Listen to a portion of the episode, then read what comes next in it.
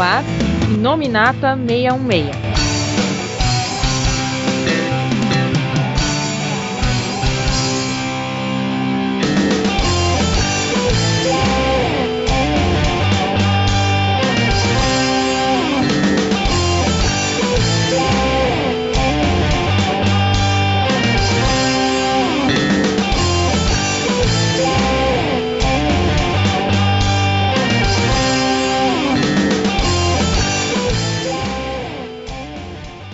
Pessoal, estamos começando aqui mais um Inominata Meio Meia. Eu sou o Coveiro, Coveiro agora em clima natalino, também falando sobre uma série de Natal, né?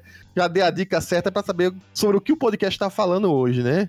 Oi, aqui é o Felga e não, não vai funcionar você atirar uma flecha com uma bola de tênis na ponta. Você já tentou isso, Felga? Não, porque eu sei que não vai dar certo. Aqui, eu, eu sou o Paulo e só pra dizer, Felga, ela era tão boa que ela reescreveu as leis da aerodinâmica.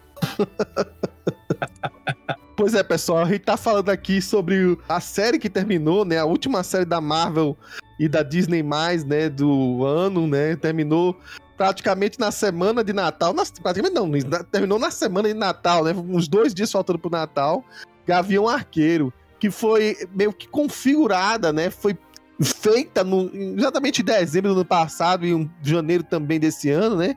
Mas montada para que realmente é, chegasse um ano depois e se tornasse a primeira série, né, da Marvel, uma série temática, né, da Disney+, né, é, exclusiva, né, e feita para estar tá nesse climinha, né? Acho que a Marvel vai tentar agora sempre estar tá fazendo uma de suas séries ou um filme um especial de Natal para isso. Gavião Arqueiro saiu é, pioneiro nisso, né? Até então a gente só tinha talvez um único, né? E algumas pessoas nem consideram, né? Mas um único filme da Marvel que é considerado um filme natalino, que seria Homem de Ferro 3. Há controvérsias quanto a isso, mas indiscutivelmente Gavião Arqueiro tá aí pra de deixar nossos ânimos afloridos, né? Pra gente estar tá lembrando aquelas músicas que ficam na nossa cabeça toda vez nesse final de ano e, e no final de cada crédito de cada episódio de Gavião Arqueiro tinha uma dessas músicas lá, né? Enfim, encheu a gente daquele espírito natalino e a gente curtiu bastante essa série. Olha, bom, no Gavião Arqueiro também aparece no final um bom velhinho, bem gordinho, com uma roupa que tem vermelho e um e uma chapéu diferente, né? É, pois é, né? Pois é. E foi, ele veio pra punir os maus meninos. Né, né. Ele, a gente não pode nem dizer que ele é o bom velhinho, né? Não tem como forçar essa barra aí. Nem barba, né? Não tem nenhum fio de cabelo, né? Só nem a barba, nenhum único fio de cabelo. Né? Mas calma que a gente chega lá. Calma. A gente tá aqui para falar sobre a série Gavião Arqueiro.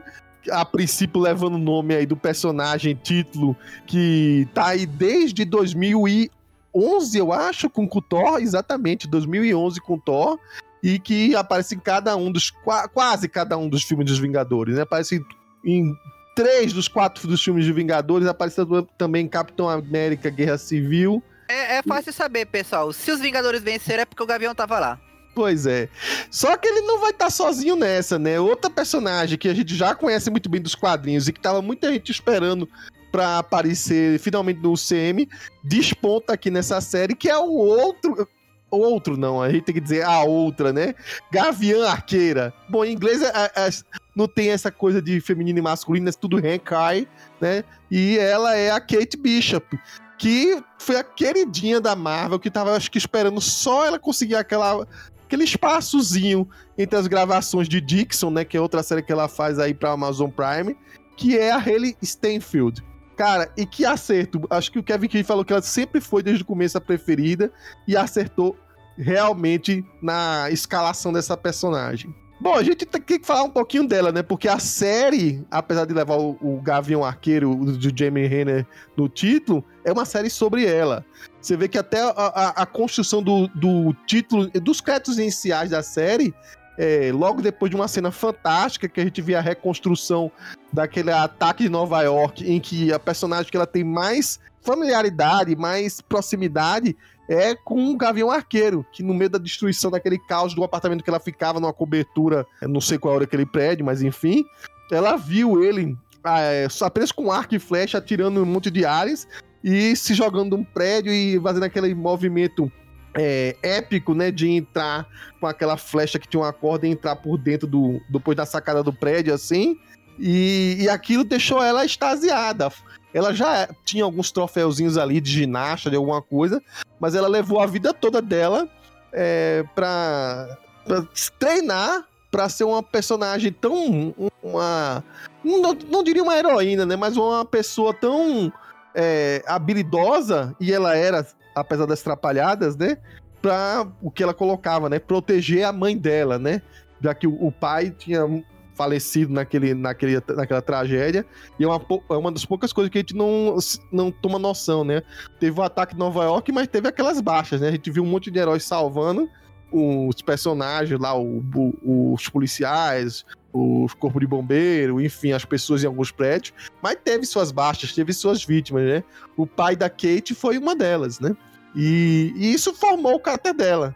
E, cara, que personagem excelente. Que adaptação foi feita dos é, quadrinhos, só uma né? coisa, nunca foi é, achado o corpo, então ele pode ter sido morto por uma escudada, ou então por um raio que foi refletido no escudo. Eu não sei. Apelação, Paulo. Uma, Eu- flecha, eu que se, uma flecha que desviou. Não, o, o Clint é inocente. Eu acho que foi o. Tem cara de ter sido o Steve, cara. Ou Stark. Cara, que, que, que coisa, que pegando no pé da- das pessoas, Paulo. Mas enfim, eu vou passar a bola pra você, senão pra falar da Kate Bishop eu vou sair falando assim esse podcast inteiro ao longo dele. Só uma assim. coisa, a gente vai chamar Kate Bishop só de Kate Bishop o tempo todo, né? Não pode chamar de só de um nome, tem que ser Kate Bishop sempre, que nem a Helena. é, é- é o nome completo, é Kate Bishop, não tem separação. É, mas é, se você quiser ameaçar ela, né? Quem sabe? Bom, bom Felga, o que, é que você achou aí? Eu, eu sei que você, como um. As pessoas que estão ouvindo esse podcast talvez não sabem, mas o único que treina arqueirismo aqui é o Felga, tá? Felga Ei, pera lá, sempre- eu tenho fotos minhas atirando flechas, viu? tá tirando flecha em bar que tem arco e flecha, não conta, Paulo. Pelo amor de Deus. Eu tô falando de treinar mesmo, Paulo. Eu também tirei flechas em eventos de, de é, medievais e por aí vai. Mas Ah, não conta. O que a gente ó, faz não o Coveiro conta. fez O Coveiro fez só um ponto no episódio 2, viu? Tá. Bom, Felga, eu sei que você sempre meteu o pau na atuação como arqueiro do Jeremy Renner, sabendo, né, que a maior parte das flechas que ele atira são flechas digitalizadas, né?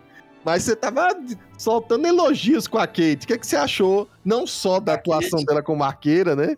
Mas também da, da transposição do personagem dos quadrinhos pra série.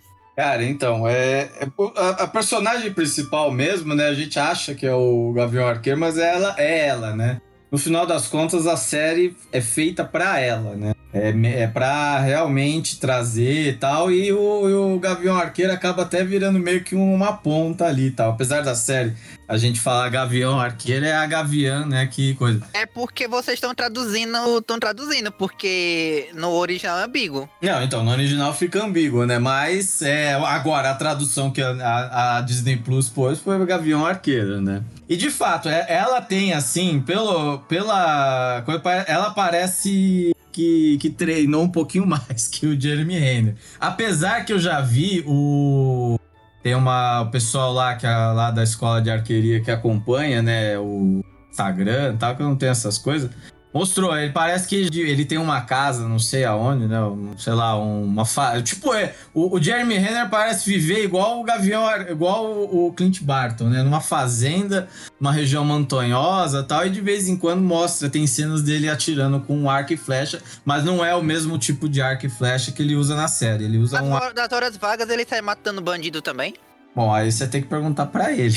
Eu vi ele usando um arco de caça, né? Aqueles arcos compostos de caça, né? Pra, pra atirar. Agora, se ele tá atirando, o que ele está caçando, eu já não sei. É, Enfim. é, é difícil saber que se tem um arco que nem o dele, né? Que o arco dele ele diz que é o arco retrátil, que é um arco que fica um cotoquinho e de repente ele se abre. O arco dele, similar mais próximo, seria um arco recurvo, né? Sim, mas ele, ele não, não, não se abre automaticamente, feito o Não, dele não. Obviamente que o, não. que, né? o, que, o que existe próximo daquele ali é aqueles arcos que você. que estão como se fossem uns polias pra, pra ele não ter que se curvar, né? Não? Não, ele usou esse Não, arco não, não. composto no- nos filmes dos Vingadores. Ele chegou a usar o composto. Isso. Não, Mas o- nesse- as polias nessa é o série, arco não. composto. O, ar- o que as polias é o arco composto. E realmente esse quando você guarda tal, você esse aí você não tira as lâminas tal. Eu tenho um arco arco recurvo, que é, o é parecido com o do arco do- deles, né? Ambos usam um similar arco recurvo. Na verdade, o arco deles parece aqueles arcos que a gente usa quando a gente começa a, a atirar né, nas escolas tal. Quando você começa a, a treinar, né? Antes de você, sei lá, se você aí se interessar, você migra para um arco recurvo, olímpico tal. O deles é similar a isso. Obviamente, eu não, não, faço, não consigo falar. Adoraria que eu pegasse, fizesse isso e o meu arco montasse. Adoraria mesmo, porque me pouparia um tempão danado. Porque eu tenho que pôr as lâminas, tenho que pôr a corda, tenho que. Enfim. Você tem que comprar na loja da Shield, que aí... É, então, esse aí só tem. Esse aí só ficou no. Ficou, esse aí só o Nick Fury tem. Tanto é que o da, o da Kate não faz isso, né? A Kate ela tem que, ela tem que carregar aquele, esse trambolho pra lá e pra cá, né? Inteiro, né? Mas enfim, cara, é, ela, ela até tava vendo, e até já até vi um vídeo de um cara, acho que até post, mandei, de um, de um cara que, que faz, né, umas estripulias com arco e flecha. Ele até fala que a Kate tem uma postura melhor e parece atirar melhor que, que É, ele. mas ele se baseou nas primeiras imagens do Clint lá em Vingadores, né? Ele não tá pegando agora. Vocês viram as imagens da série também. É porque também tem um negócio. Ela, é, isso aí de- vi na entrevista. Ela achava que ela ia atirar de verdade na série, então ela treinou Uhum. de verdade. Aí chegou na hora de filmar, o Jeremy Renner chegou. Não, cara, a gente só, só, só finge, a flecha é CGI. É, É. puta que pariu. A flecha, a flecha não existe. É, então, e tanto é que eu falei, né? Quando você atira um arco desse. Aliás, ar- os arcos sofrem pra caramba na série. Porque é, eles batem com ele. Eles. É, tem uma hora lá no, no episódio final que ela faz uma. Ela sobe em cima do arco pra poder dar uma chave de perna de pescoço num cara, né? Ou, sei lá, pular em cima, né? Ganhar altura tal. Não sei como o arco não, não, não se rachou no meio. E esse negócio de você atirar sem a, sem a flecha é bem. Como é que fala? É, é bem complicado. Você acaba, você acaba com a vida útil do, do que a gente chama, né? Que são a- as lâminas, né? Que são aquelas duas, as duas partes onde você coloca é, a corda. Né? Eu não sabia disso, fui criticado por perguntar hoje à tarde. Não, você não foi criticado por perguntar, você fez piada, é diferente. Enfim, é... Mas, cara, é assim, ela... Eu conheço muito pouco da Kate Bishop, né, no- nos quadrinhos. Sei, claro, Jovens Vingadores, tal, ela toda... Mas aqui eu acho que, assim, casaram muito bem a personalidade dela com essa... Como é que fala? Essa fanboy do, do Gavião Arqueiro, né? É, na verdade, o que é o mais curioso, né? Ela, ela chegou a ser fanboy do Gavião Arqueiro até conhecer, né? É curioso que o primeiro episódio, tipo assim, não conheça seus heróis, né? Apesar de que o Clint realmente é mais motherfucker do que era na série quadrinhos do Matt Fraction, que ele era todo trapalhão, todo atrasado, né? Todo é, a vida louca assim, né? Vale ressaltar, né? A gente tá tratando aqui do Clint do UCM, que até então não tinha um arco pessoal muito grande e o pouco que tinha sido trabalhado sobre ele foi todo inspirado no personagem do, do Ultimate. É fato, que era um personagem que era um- desde o início era um agente secreto e que escondido tinha uma família e que, diferente do Ultimate, né, a família tá viva até hoje, que no Ultimate deram um jeito de Rapaz, no último episódio eu fiquei. Quando naquela cena eles chegam lá pro Natal, cara, eu falei, não, só falta darem uma de Mark Miller agora. aí- Não, mas não vão dar. Pô, episódio de Natal, terminando, vai ser um negócio desse. Mas enfim, Assim, como é que pode dizer? Depois que eles fizeram que o- a pessoa que era a, equivale- a assassina da família dele virou a, a tia do rolê, não vai, não vai acontecer mais, não. Pode ter É, certeza. então. É, então, e o, o, o que eu ia dizer é o seguinte, enfim, o- vocês lembram quando assistiram, acho que no segundo volume do Ultimates, que a família dele foi toda massacrada, né? E ele virou um personagem amargo pra caramba. Aí caiu na mão do Jeff Loeb e piorou mais ainda. Então, é, esse personagem, claro, é, os filmes já mostram isso de uma maneira bem clara, né? Eles estão se distanciando do quadrinhos e estão cada um ganhando sua história própria com inspirações. Distanciar do Jeff Loeb é uma coisa boa. É, em vários sentidos, que a gente vai falar mais disso aí, por sinal. Mas ele começa realmente com essa personalidade, de agente secreto e tal, mas ele, ele realmente, claro, teve aquela fase lá que a família foi blipada, né? Aí ele realmente virou, né, o coisa. Mas ele, ele, vamos dizer assim, ele é bem mais leve que o personagem do, do Ultimate, mesmo comparando antes da morte da família, né? O- É, e o, e o personagem do Ultimate é tipo quase um mercenário é, versão Supremos, né? Enfim. Isso. Uhum. Que a- aqui aproveitaram uma única coisinha que tinha, né? Que o Gavião Arqueiro não. Até então era só um bom arqueiro no, no meio meia, né? Não sei como tô trabalhando agora. No Ultimate é que tinha esse negócio que qualquer coisa vira uma arma na mão dele. Que é uma característica no- nos quadrinhos do mercenário, né? Exatamente. E- é. e- e aqui, uma Na série, uma moeda vira uma arma na mão dele, né? É. Na verdade, tinha uma história, né? Que ele tinha um aprimoramento, não sei, numa parte. Cara, é, é uma coisa maluca isso aí, porque na, é- ele foi aprimoramento nos olhos que faz com que ele enxergue bem de longe, mas não consiga enxergar de perto. Aí ele precisa de óculos para enxergar de perto. É, mas é uma viagem dos quadrinhos, né? Do, do É Ultimate. porque o assim, a verdade é que o Mark Miller, ele tava escrevendo sem é, sem olhar continuidade. Então ele ficava colocando o passado pro cara, inventando que ele era atleta olímpico, aí depois inventou que ele era agente da Shield, aí depois inventou que ele realmente precisava de óculos, que ele não enxergava bem. Aí depois veio o Jeff Loeb e inventou que ele tinha sido aprimori- a- aprimorado pelo, com os olhos e tudo mais. Aí chegou o Hickman e, e fez uma salada juntando tudo isso, explicando a verdadeira origem dele. Aí o cara conseguiu amarrar tudo, aí veio a Marvel e apagou o universo Ultimate. Que foi uma das melhores coisas que fez depois que desgraçou tudo. Mas quer dizer o seguinte: até então era o, o universo Ultimate qualquer inspiração que tivesse o personagem do filme. Essa é a primeira vez que eles dão alguma característica de meio meio no personagem, ou pelo menos dão uma, uma trama. E também colocam a personagem da, da Kate Bishop. Que, convenhamos, os Jovens Vingadores surgiram no rescaldo do, da inexistência dos Vingadores na queda, né? Então ela nesse momento que formou-se os Jovens Vingadores, é, cada um tinha até o seu paralelo, menos ela tinha, porque vale relembrar que um dos personagens que morreu, entre aspas, durante a queda foi o, o Gavião Arqueiro. Então ela, ela só passa a conhecer realmente o Clint Barton nessa série. Teve uma, uma edição legado, uma coisa assim, para os dois se encontrarem pela primeira vez, né? E aí, é na série do Matt Fraction que eles se conhecem. Só que tem um- uma inversão grande dos papéis aí. Porque, como eu falei, o Clint do- do- dos quadrinhos tá na fase mais nada com nada na vida dele, né? É aquela história que ele era ainda o cara que pegava de vez em quando várias mulheres e não, e não se importava com a que ele ficava, às vezes estava namorando um outro com outra. E ela era mais seriazinha, né? Porque ela era, é, sempre foi, no caso, a garota que investia em ser a melhor no arqueirismo, a melhor na luta, a melhor na ginástica, a melhor em tudo. E ela era mais séria na HQ, se você olhar. Aqui tiveram que realmente fazer uma inversão de papéis. Né? Ela, na verdade, por mais que ela fosse investida é, em tudo, ela era uma inexperiente. E quem tinha anos de experiência, e como a gente sabe, dentro dos filmes, sempre foi o cara mais sério, sempre foi o cara mais. é, olha, vem cá, é, eu tô nessa, tenho que seguir uma regra é, para ficar vivo. Eu sou o único que não tem poderes, então eu tenho que me concentrar, tenho que ser o cara focado. Era o Clint Barton. Então houve essa inversão. Uma coisa que eu até tava comentando com o Paulo, que foi uma coisa muito boa, né, Paulo?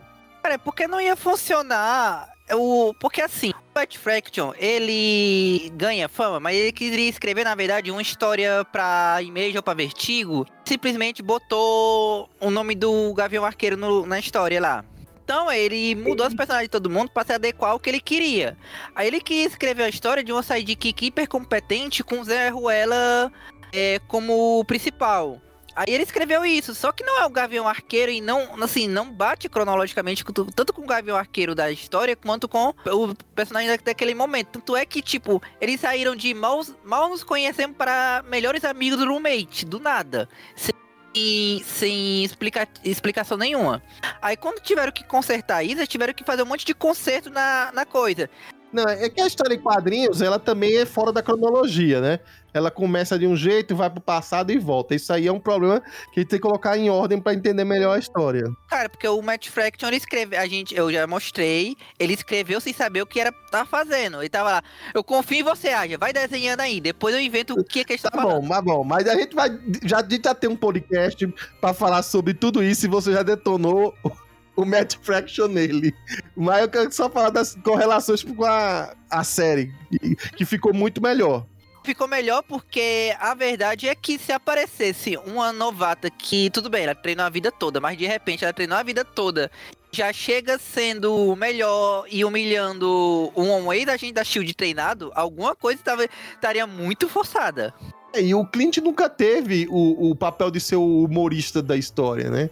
E a menina, cara, ela é muito boa, ela faz umas caras, ela é muito expressiva, a Hayley. Cara, cara, Stanfield. é, eu só digo uma coisa. Se ela fosse querer zoar com a cara do Clint, eu não dava. eu Dava dois episódios pra aparecer a Wanda. Vamos conversar aqui um momento, por favor. Você tá falando do. Do cara. É. é. Enfim, é, ficaria meio estranho é, a, a- é, experiência dela. É, é aquela coisa, você faz luta dentro de um tatame, treina lá todos os golpes, se- seja lá a luta mais foda que você for. Aqui é pra valer, entendeu? Aqui é um negócio que é, é, quando bate vai doer, vai sair sangue e, e é coisas que ela, que ela sente. Você vê que ela primeira vez ela tá. é, quando ela confronta alguém de fora pela primeira vez, né? Ela tá dando os golpes, tá, mas tem, tem um ambiente ao redor que precisa ser usado e às vezes ela escorrega, ela cai. A luta é muito atrapalhada. Foi uma coisa que até o pessoal questiona que é, no, no primeiro momento de ação dela, no episódio 1, né, ela contra a gangue do agasalho, tem umas cenas meio atrapalhadas. Apesar de que ela era uma boa lutadora, ela tava assustada. E foi bom isso, que ela acho que nunca confrontou ladrões na vida dela. Essa seria a primeira vez, né? É, ela, ela, ela não é assim. Essa é a grande diferença, né?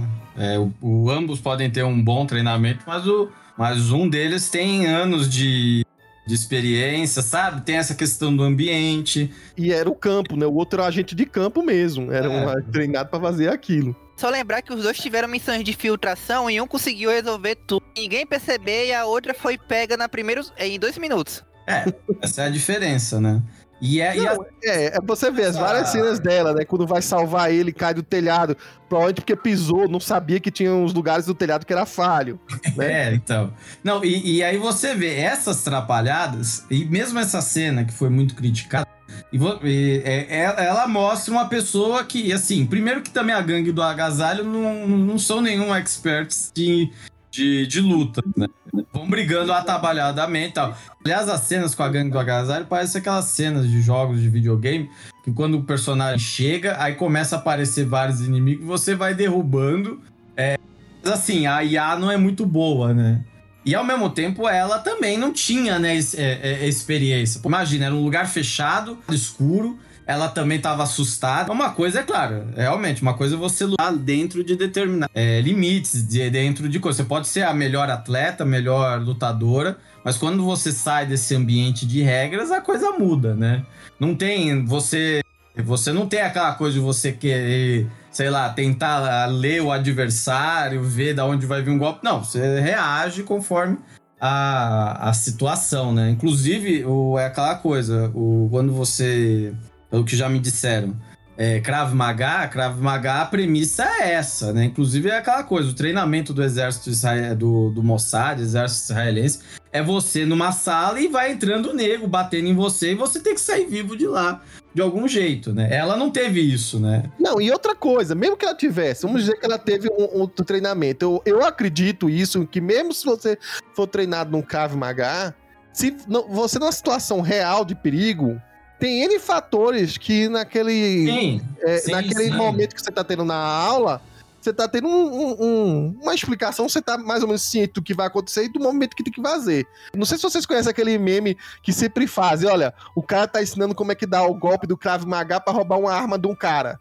Aí tem aquele meme do que o cara vai repetir isso na vida real, aí logo depois corta a câmera e tá o cara no céu. Por quê? Porque na prática, pode ser que dê errado. O cara já tava ciente que você ia fazer aquele golpe, afastou a arma e te deu um tiro. Né? É, então, Ou tem, tem, tem, segundo cara.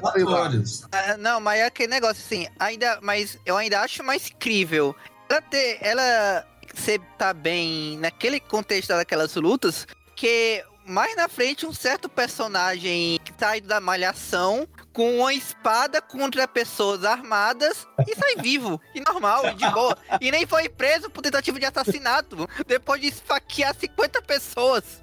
A legítima defesa. Então, é, a gente vai- vai nele. Mas, assim, o, o- a Kate Bishop, no caso, é o que eu acho que casou perfeitamente.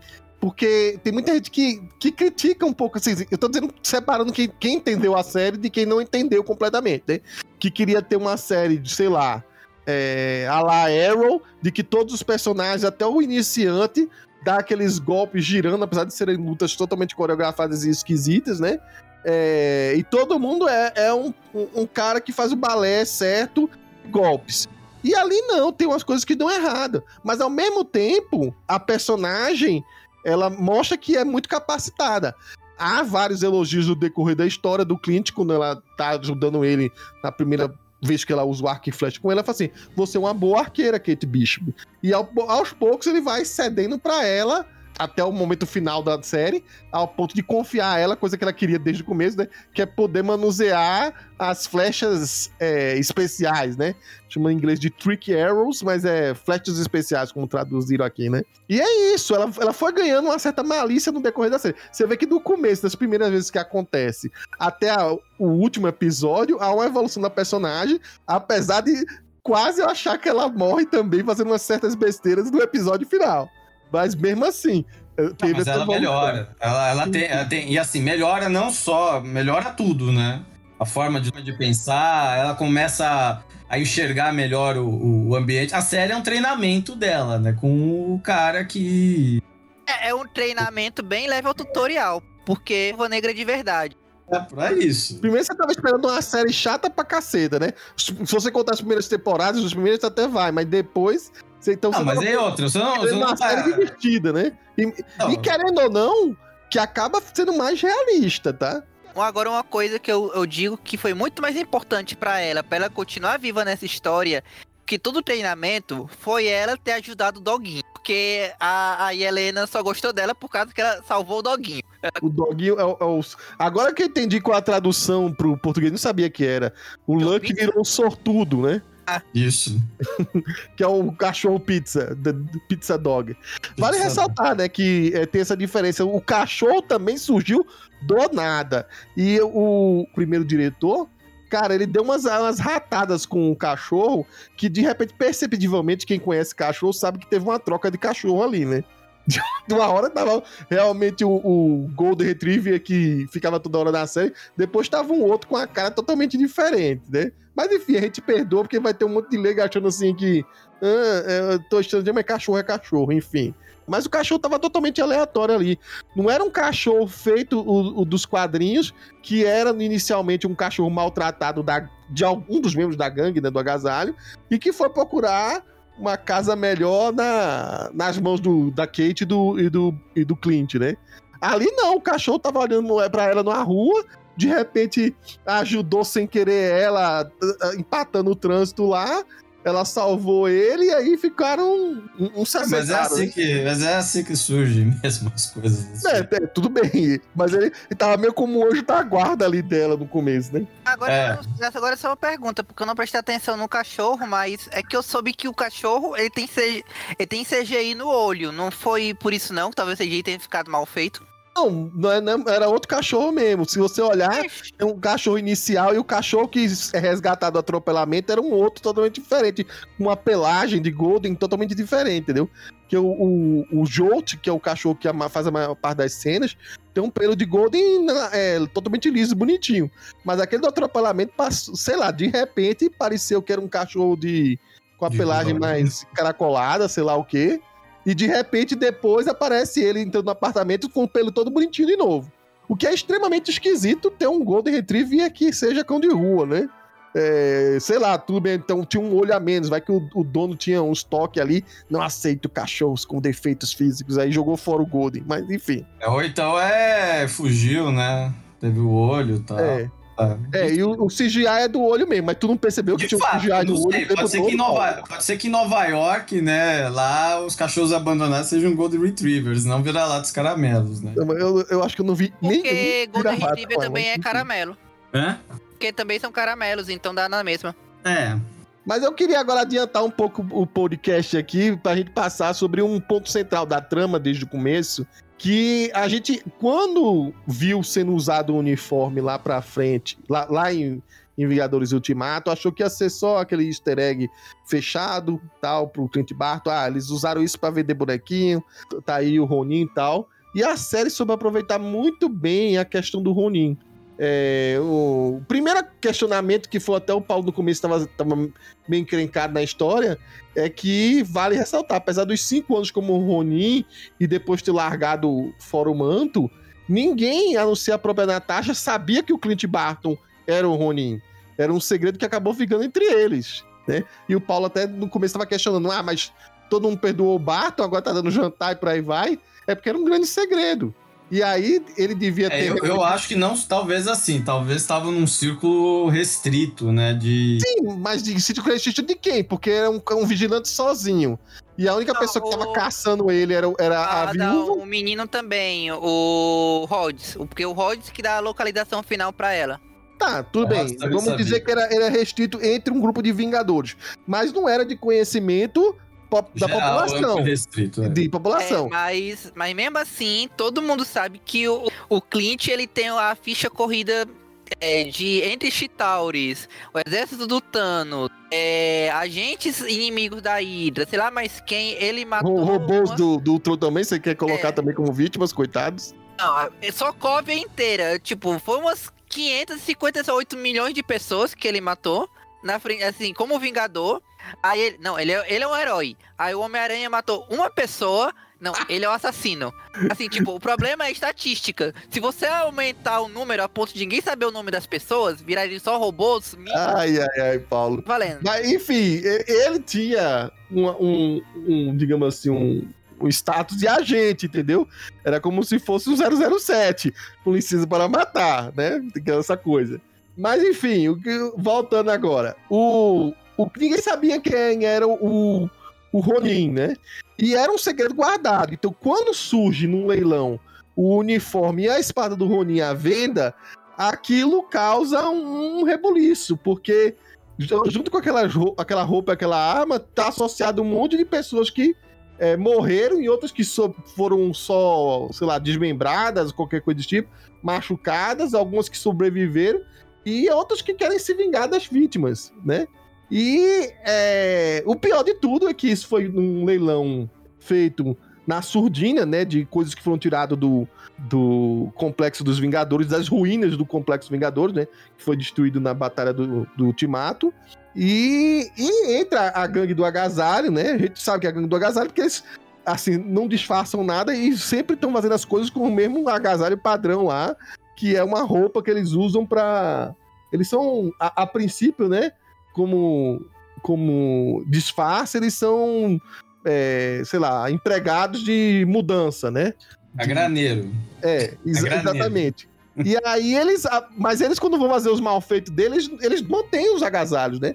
Disfarce zero ali, né? Discreção zero. Mas eles vão lá na intenção desse, de roubar nesse leilão, não o uniforme do, do Ronin, mas sim o, o relógio, que a gente até então é, não sabe direito o que é, mas é um relógio que parece se interessar ao chefe deles. E que é, eles não encontram a princípio, porque nesse leilão tá é, um, um dono, o que tá organizando isso é um, um ricaço chamado Armand Duskene, o sobrinho dele, né? Que é um viciado em espada, a gente vai ter tempo para falar sobre ele, ele depois. E é, outros caras muito ricos, colecionadores muito ricos, né? Que não, não vale estar. Mas tá a Kate Bishop lá, que tava querendo espionar, né? O, o recém. É, namorado da sua mãe, né? Entrou lá, achou meio suspeito, que viu o Armando Duskene brigando com sua mãe. E, e aí foi se filtrado, de repente acontece um assalto, e aí tudo debandou e ela vestiu a roupa do Ronin. Isso foi que desgraçou tudo, do começo ao fim, essa história. Por quê? Porque o Ronin tava ligado, quando ela sai na rua, todo mundo associa que ela é que é o Ronin, apesar de não ter como, né? Ela é muito newbie pra ser o Ronin. E aí é que. Fora, gira... fora, fora, o corpo, né? Você, você compara, né? O sim, corpo. sim. Aí outra coisa, a, mais pra frente, né? Depois de ela ser dar uns tapas no, na, na, no agasalho, ela encontra o corpo do Armando Kenny morto por uma espada. Então fica uma trama mais confusa ainda. É por isso que o Clint se, se entra nessa. Ele tá lá só passeando em Nova York, né? Pra, prestigiando o grande musical The Rogers, né? E vendo outras atrações lá da cidade, que é toda padronizada, né, pra no Natal virar cheio de pontos turísticos, né? Aquela árvore gigante lá, a pista de patinação de gelo, enfeites natalinos por toda parte, enfim. E aí o cliente se vê na necessidade de dar um fim nesse uniforme de vez, que ele achou que tinha sido destruído, enfim, não guardou direito, né? Deixou à toa, deixou feita a roupa do Homem-Aranha na gaveta, né, Peter? Deixou de qualquer jeito. E aí ele vai lá pra tentar destruir o uniforme, também fazer com que a gangue do agasalho não associe mais a Kate ao uniforme, só que a, a roubada é ainda maior. Porque além da gangue do agasalho, de, de repente, que tava atrás de outra coisa, ficar puta da vida com a história do, do Ronin ter batido neles, né? A, atual chefe da gangue do agasalho também tem um, um histórico com o Ronin. O que é muito curioso, porque você vê que a série do Gavião Arqueiro, mas o Ronin que era um personagem que foi dividido por vários outros personagens da Marvel, foi juntado aqui. Todos os personagens que estão ligados a essa roupa nos quadrinhos também foram associados aqui. Isso justifica muito a gente ter uma certa personagem que aparece mais pra frente. Né? Que era bom ter explicar que não é o Armand que é, é, o noivo da mãe da Kate Bishop, mas sim o um... Mocotó, o sobrinho, o sobrinho bigodudo não é o Mocotó, dele. Cara. Mocotó é ator, tu ator, pô. Tá é, é, outro ator, é outro ator. Esse é o André Max, a gente tá falando. É o, o André Max. O, o, Paulo quer, quer que vocês é, façam associação do André Max, que ele é criador todo problemático lá, com o ator que faz o, o Jax dos Kane, né? Que é um, na verdade, um ator um pouco mais velho que o, o, o André Max. Só que o André Max, de vez em quando, tá com um bigode e uma barra parecida. Então, eu até achei realmente parecido os dois aí. Sim, aí, assim, e ele é um cara ele é dos quadrinhos, ele é o espadachim, caso não tenham associado ainda. Uhum. Que é uma versão bem livre do personagem. Sim, exatamente, porque ele não é o mentor do Gavião Arqueiro como era no, nos quadrinhos. Ele não é um vilão, assim, é, não, ele foi colocado para ter uma dubiedade de vilão, né? Aqui ele, ele a gente fica naquela dúvida até o final da série. Mas ele vai se tornando com o tempo um personagem simpático. No começo você acha ele meio chatão, porque ele é um pessoal meio snob, assim, oh, não sei o que, todo cheio de floreios, né? Talvez próprio de um, de um cara que seja amante de espadas e faça e faça esgrima, é, né? Ele, ele tem um bigode de vilão, já começa por aí. pois é. E aí ele tá, pra, ele tá aí para colocar essa suspeita, mas ele se transforma com o tempo uma vítima, vamos colocar assim, e ele, ele para mim, ganhou até uma simpatia. Mas eu acho que ele não vai ter aspiração nenhuma, né?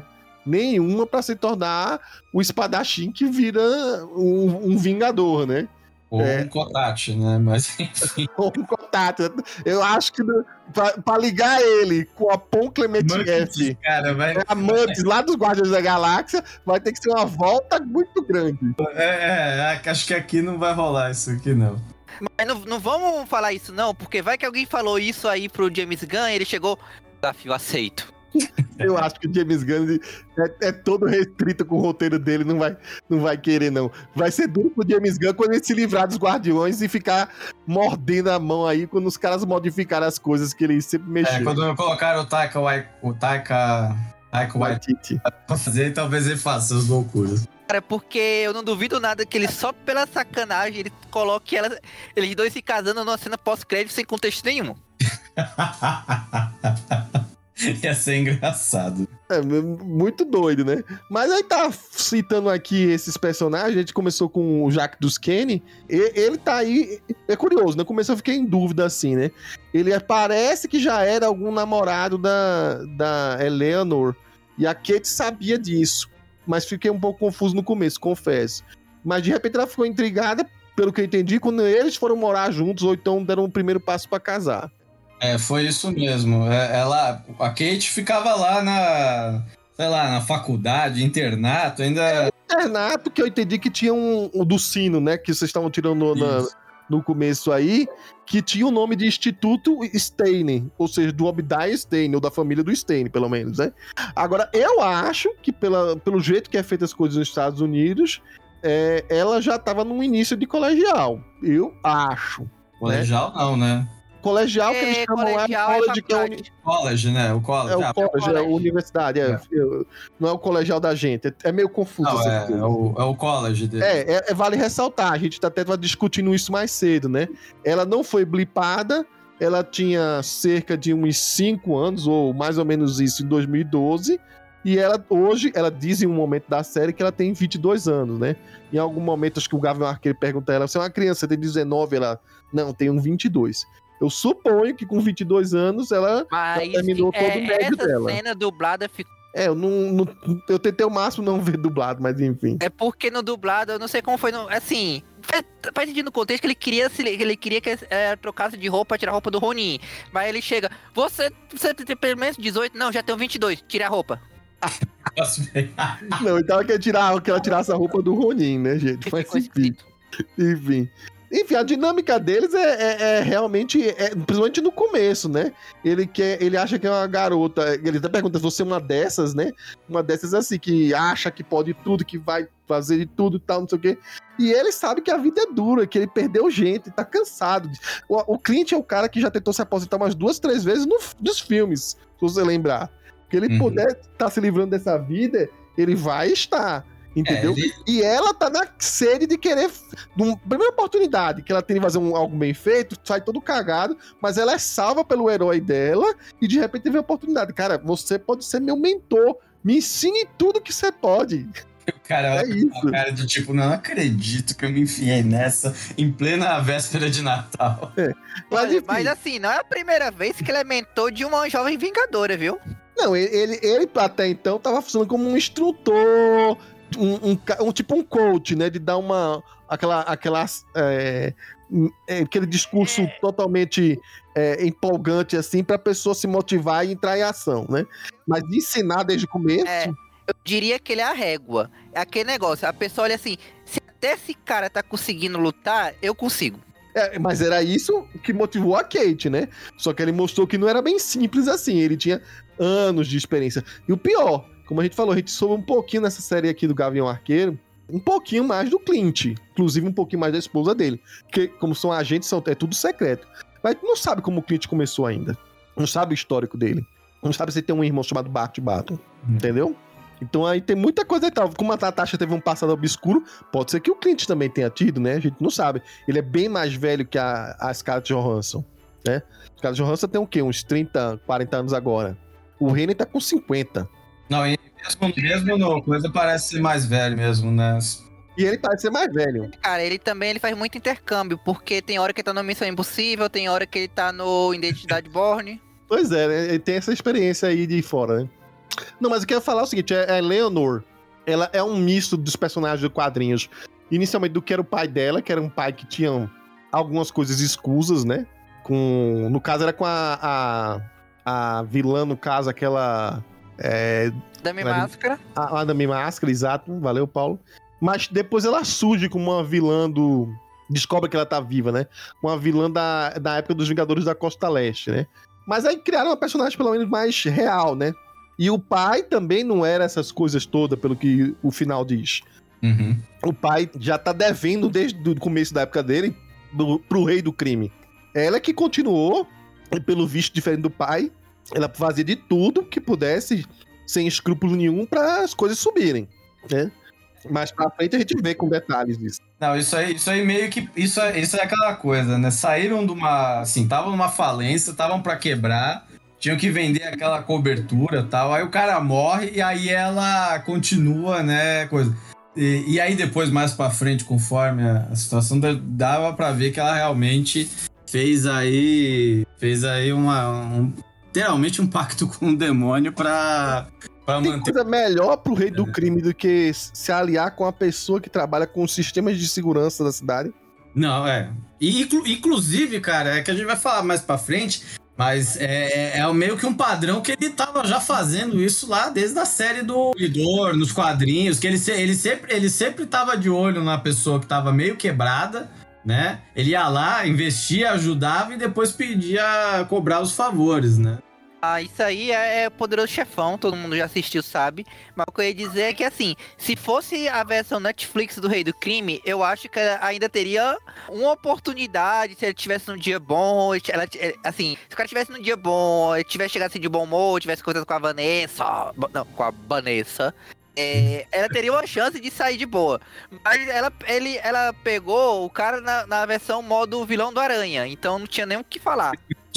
Eu não sei Ele como é uma que. roupa florida, né?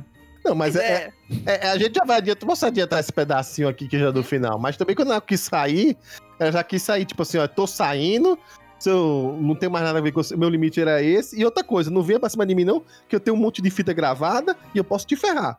Aí ele fica assim, opa, que falta de respeito é essa? E é estranho, né? quem eu sou? Porque, porque pra alguém que. É, é- é, na verdade, tem- bom, depois a gente vai falar do rei, mas então depois eu falo. É, vamos, vamos voltar agora pra. Vai falar do rei ainda, vamos falar sobre a Harley, vamos falar sobre lá embaixo, que é a gangue do agasalho. Mas vamos falar de várias coisas que foram introduzidas no, nos quadros do Matt Fraction com o David Aja, né? Não, não, pera lá, pera lá, por favor, só corrija. Do David Aja, apesar do Matt Fraction. Tá, não vou dizer isso. Mas enfim, e tem a gangue do agasalho, que é em inglês a track suite, é, é máfia, né? E, a gente não pode dizer máfia da gangue do. Máfia do agasalho, que ficaria meio esquisito aqui, tá? Que tem já esse teor bastante cômico nos quadrinhos, tá? Eles são meio bobões mesmo. Tem aquele negócio do oh, bro, não sei o que, que aqui no Brasil casa perfeitamente com a história do mano, né? Da Costa Leste e tal, aqui, que eles deram esse, esse ar pra cá, né? Tem o personagem do Kazi, que foi o personagem que mudou mais drasticamente aqui, que era um sociopata completo, um cara que foi contratado pra matar o Clint Barton. Aqui ele é apenas um segundo em comando da gangue do agasalho, mas eu acho que poderiam ter relacionado melhor o personagem com o personagem dos quadrinhos, né? Ele tinha aquela maquiagem lá, aquela esquisita, e o personagem que o, fez o caso aqui, que é o Frafri, eles colocaram umas tatuagens. Ele podia até para associar, sabe, fisicamente o personagem com o outro, botaria uma tatuagem de lágrimas, sabe, num lado dele assim, sabe? Daria um contexto melhor pro personagem. Mas eu acho que investiram muito mal, assim, no- na transposição do Kazi. Ele, ele foi um personagem completamente novo que foi colocado pra servir a uma outra personagem que aí sim é mais importante e foi melhor adaptada, né? Paulo. Dizer que, na verdade, ele tava parecendo um Joe Snow dos, dos pobres, eles não tiveram como pagar cara, o, o ator pra fazer o negócio, chamaram um genérico que ia fazer as caras e bocas do, do outro. É que o Joe Snow já tava, o Joe Snow já tava contratado pra Eternos, né? Aí não cabia no orçamento, né? Mas é, aí É. que é assim, cara, ele tava muito, quero ser galanzinho, mas sou, sou o vilão. Aí e- nem terminaram o plot dele no fim das contas. O, o, o outra coisa que é, trouxeram e adaptaram mais ainda foram os personagens coadjuvantes. Na série do, do Matt Fraction, né? Tem o pessoal do prédio.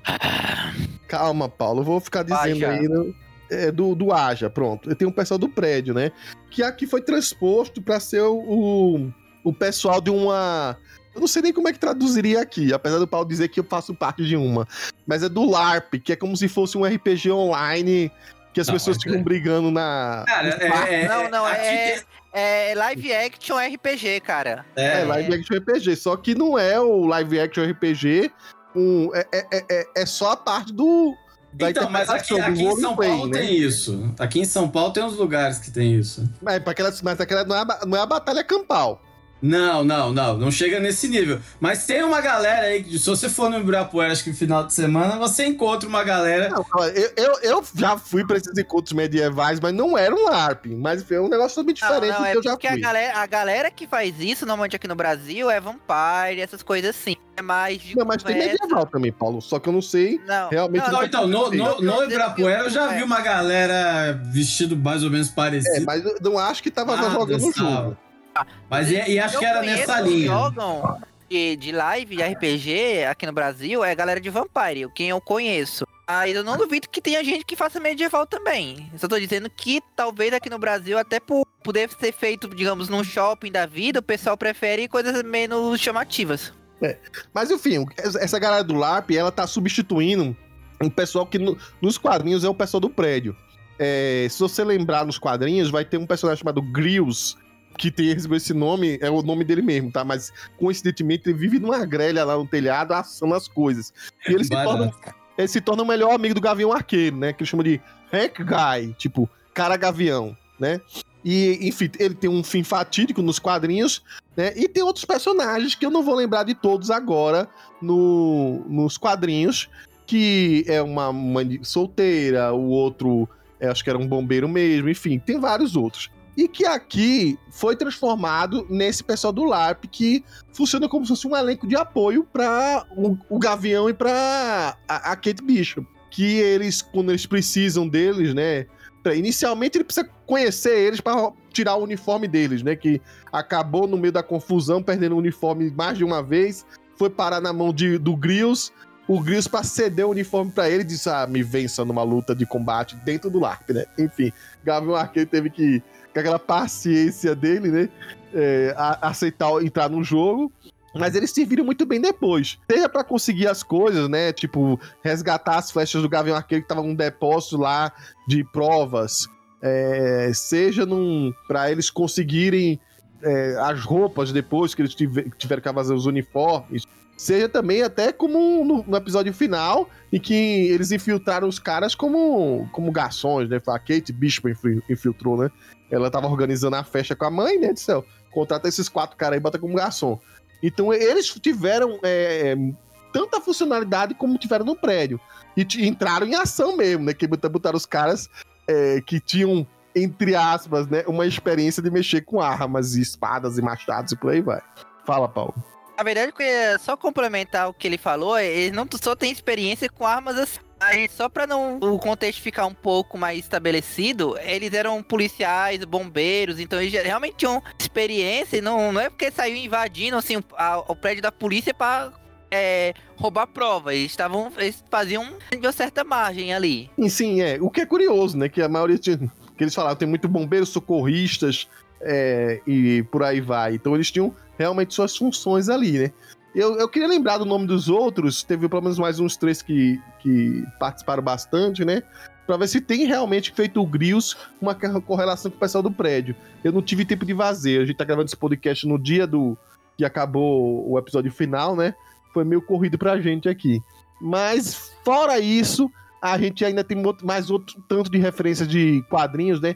Teve no episódio 3 a clássica perseguição de carro e também com o uso das flechas especiais, com uma flecha, inclusive, é, que saiu surpreendendo todo mundo, né?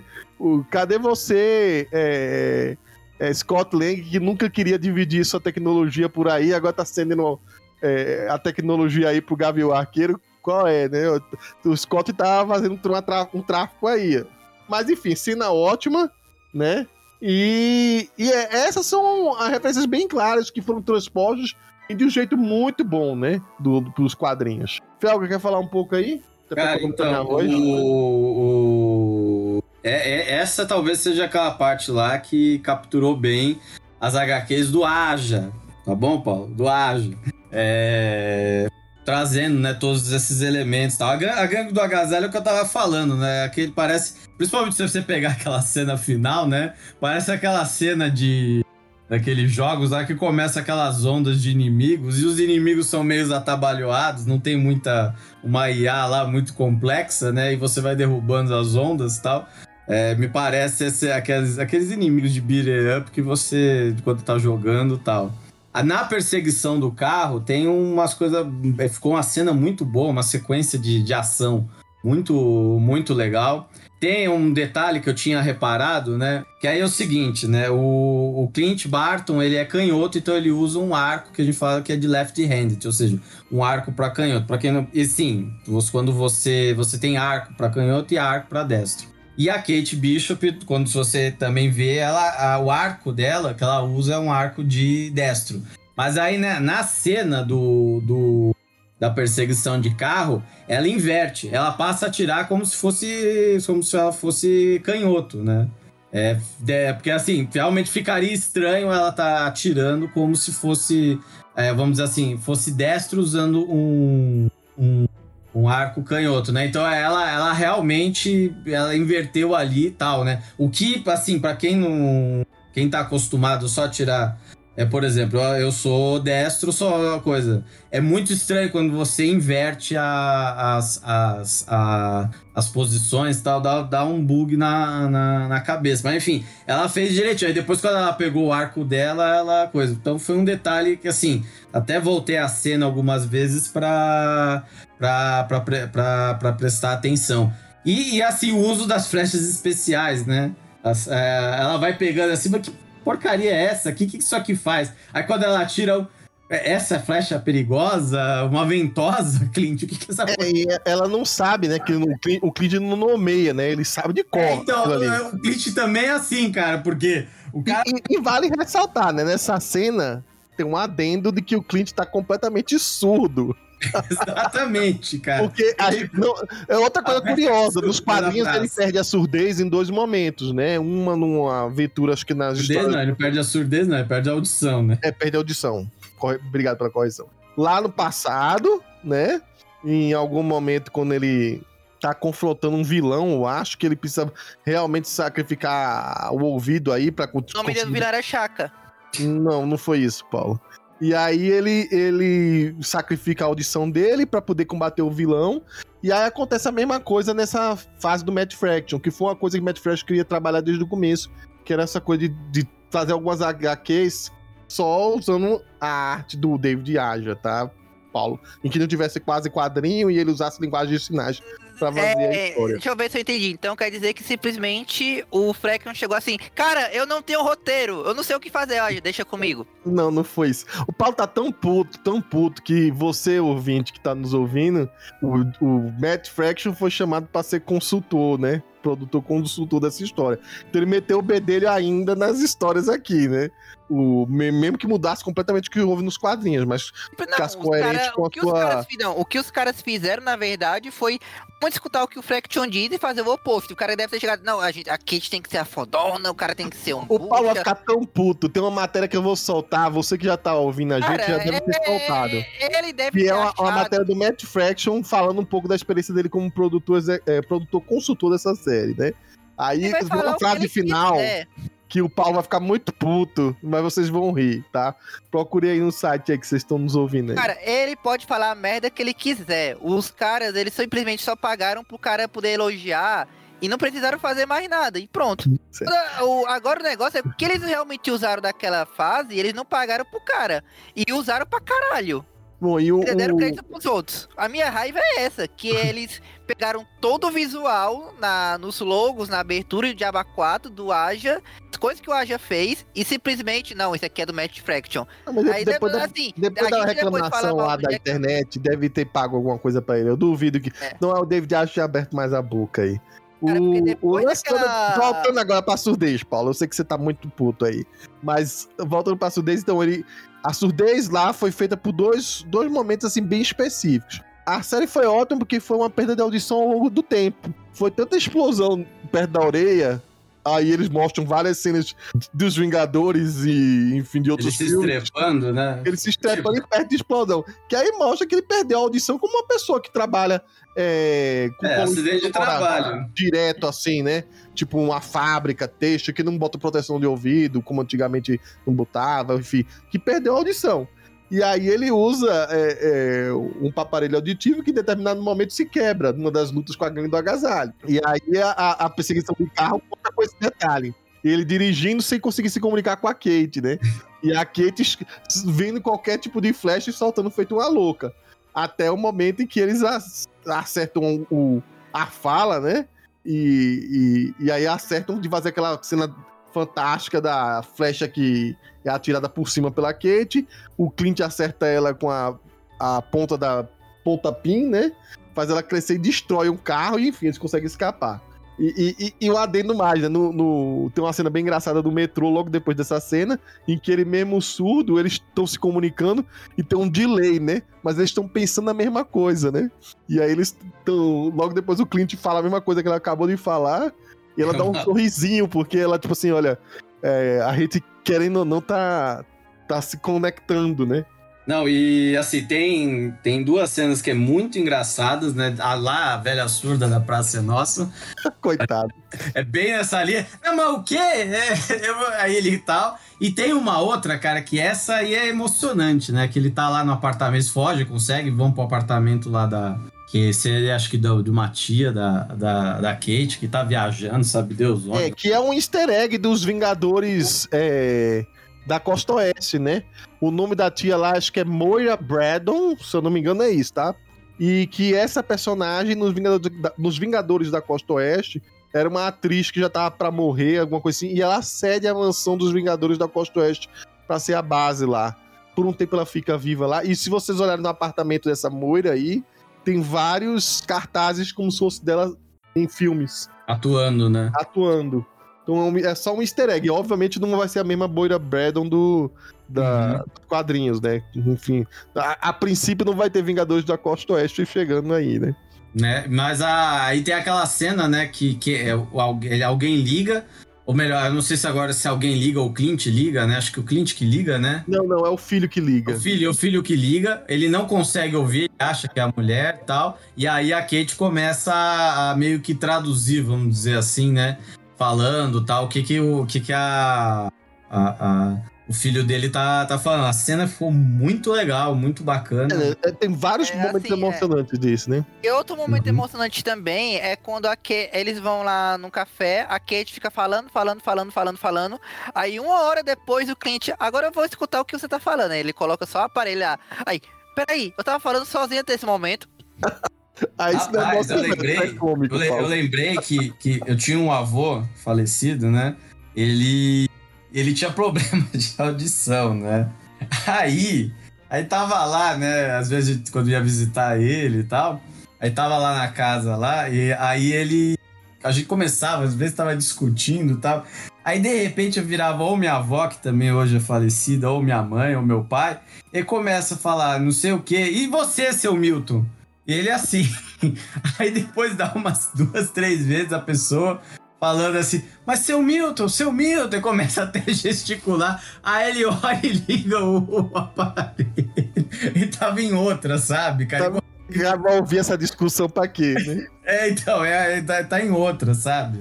Não é. E a gente pode aproveitar esse gancho, né, da audição, que é uma coisa que eles não colocaram à toa de trazer isso de volta do Clint Barton, e casaram muito bem de trazer essa personagem aqui, que querendo ou não acaba tendo esse vínculo, né? Tanto do problema da audição, como também nos quadrinhos desse vínculo com a roupa do, do Ronin. Então foi uma maneira até de trazer a eco personagem que tá ligado às histórias do Demolidor, mas tem um vínculo sim com um personagem que aparece lá no fim lá, né? Que é o. Aqui aparece como o tio, né? E ela é colocada como uma personagem da gangue do agasalho. Aparece o pai dela, que nos quadrinhos era um, realmente um, um lacaio do, do rei do crime, que é o William Cavalo Louco, uma coisa assim, que aqui não colocaram esse nome, não, né? Mas a gente sabe pelas, pelo, pelas é, coisas que tem na casa dela e pelo perfil que eles têm traços nativos americanos, né? De indígenas.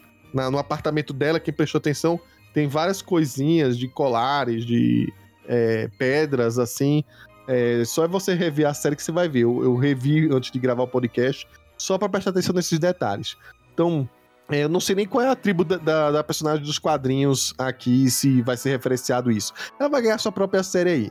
Mas a Echo é, aparece aqui com uma história de uma série de vingança, é transporte essa série de vingança que antes era nos quadrinhos pro Demolidor pro personagem do Ronin.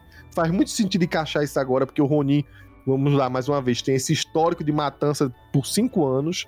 É, nesse meio, é, aconteceu de ser com o pai dela, poderia ser com várias outras pessoas. Tem muita gente aí que deve estar querendo pegar o Ronin de qualquer jeito. E essa roupa é, tá cheia de alvos apontados pra ela. Então o Clint quer se livrar disso. Ele se deixa capturar pela gangue do agasalho pra livrar a Kate. A Kate acaba é, tentando salvar ele, dá tudo errado. Tem uma cena mu- muito é, divertida com a gangue do agasalho lá na. Na é como se fosse um antigo parquinho, sei lá, uma coisa assim, né? Tem cavalo de montar, piscina de bolinha de. Um buffet, né? De festa infantil, né? Sei lá o que era. Era o, o quartel-general supostamente abandonado um lugar para ser o quartel em que eles se reuniam, né? E lá tá a Echo. a Eco Maia Lopes. Aqui fizeram um adendo na personagem, além da surdez. Eles estavam procurando uma personagem nativa americana e surda. É, é, a, a, essa atriz que é a Laqua Cox ainda não tem uma das pernas, né? O que deu uma característica mais particular ainda a ela. Principalmente quando ela luta, às vezes, o, o, o Clint vai dar um chute, ela para com a perna, como se fosse, ó, deram uma perna bem resistente para ela, de metal, sei lá o quê, e que ajudava ela também nos golpes, né? É, eu vi muita gente falando assim, ah, não transpuseram direito os poderes, entre aspas, da Echo dos quadrinhos pra lá. Transpuseram sim, é que foi de um jeito bem sutil. O pai dela, quando era pequena, fala, olha, você tem todas as dificuldades, você vai ter que prestar atenção nessa escola, mas como é que você vai aprender? Você tem que observar bastante os outros. Ao observar bastante os outros, você vai sacar as coisas.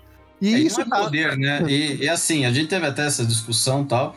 E não é um poder, na verdade, né? Vamos dizer assim, é, é, é, não é o treinador. Ela, ela parece é. que, que é o treinador, mas não é. Ela aprendeu é, vendo na televisão, ela via repetidamente na televisão, então ela tinha uma agucidade de olhar e pegar mais os detalhes que outras pessoas. Então ela conseguia repetir com mais facilidade. Mas isso. não era o poder do, do treinador, isso, do Tony Marshall. O poder né? de mimetismo, assim, que a gente acha que o cara. E isso tá bem evidente no momento que ela vê é, é lá no judô, né? Ela Isso. vê o, o, o, Muita gente não sabe, mas o personagem que aparece antes lutando contra o menino mais velho é o Kazi, né? Que, de, vamos dizer, o rei do crime pelo visto, né? A gente já pode dizer que o tio é o rei do crime, né? É, ele tava pegando vários jovens e potenciais pelo visto da cidade de 5, 6 anos, né? E aí o Kazi lá tava treinando, leva uma porrada do menino mais velho. Aí ela tá olhando antes, vê as posições do pé, tal, não sei o que, então ela já sabe que o menino vai fazer, aí ela passa na frente e faz na frente do menino. E o menino tava nem dando bola para ela, né? Que o menino olhou para ela, viu a perna de, de amputada, né? A perna prótese, e aí vou pegar leve com ela. E o menino se lascou, né? E, e quem fez o papel dessa menina mais nova foi até a prima da, da Laqua Cox, né? Que é, é da mesma tribo também lá. E aí o pessoal falou assim, ó, oh, é, é, nunca vi uma personagem menina tão parecida, porque realmente era a prima legítima dela. Ela, mas, a, mas a curiosidade, ela também não tem a perna, essa menina? Não, a menina, a menina tem e a menina não é surda. Ah. Tem as duas pernas, normal. Foi tudo efeito especial. Pode, seria muita coincidência de não ter a mesma perna e ser surda também, né? né? Coincidência ou um psicopata naquela família? Não, não era. Não foi o caso, né? E convenhamos, a Alacua, diferente da outra atriz que recentemente fez um filme da Marvel do Eternos, a gente vai deixar pra falar sobre ela depois. Ela é o primeiro trabalho dela, né? Ela, a Marvel tava procurando um perfil muito específico, que é, é tanto o biótipo como queriam alguém que fosse realmente surda. É, no caso da Lacua, é, o Marcos Pedro não está aqui para falar, né? Existem surdos que falam, e na, nos quadrinhos a Maia fala. Mas isso é uhum. é bastante raro discutir com os meninos. Porque se você é um surdo de nascença, você é, nunca ouviu o que é as palavras. Então, quando você abre a boca, você até pode falar, você não é mudo. Você pode até falar, mas você não consegue reproduzir as palavras porque você nunca ouviu. Então, uhum. não tem esse treino. E é muito raro. Então, no caso dessa Maia, é, ela também não, não fala porque ela talvez até falasse, mas não ia pronunciar palavras com a dicção completamente correta porque é, seria incapaz por, por ser uma surda de nascimento, né? E, e, enfim, aí as pessoas têm que entender essas adaptações por conta disso, para ser até mais verossível, né? Não, e é, normal, né? Ia ser complicado colocar ela gesticulando sempre. Sim, eu, então, por isso que talvez ela fale a economizar espaço de quadrinhos, mas no contexto tanto na mídia que já possa tanto live action quanto num desenho animado, já dá para fazer isso. É o problema sim, sim. acho que seria esse. É, eu acho que talvez seja um, um pouco de má interpretação também de como é as coisas do, do, dos autores, né? É, o foco lá, quando o Chris criou a Maia, era fazer uma, uma contrapartida com um demolidor, é, eliminando um dos sentidos, um dos cinco sentidos. Uhum. Né? No... Enfim, aí agora a gente tem uma, uma, uma, caracterização muito boa da personagem. Eu queria dizer, ela, é extremamente novata.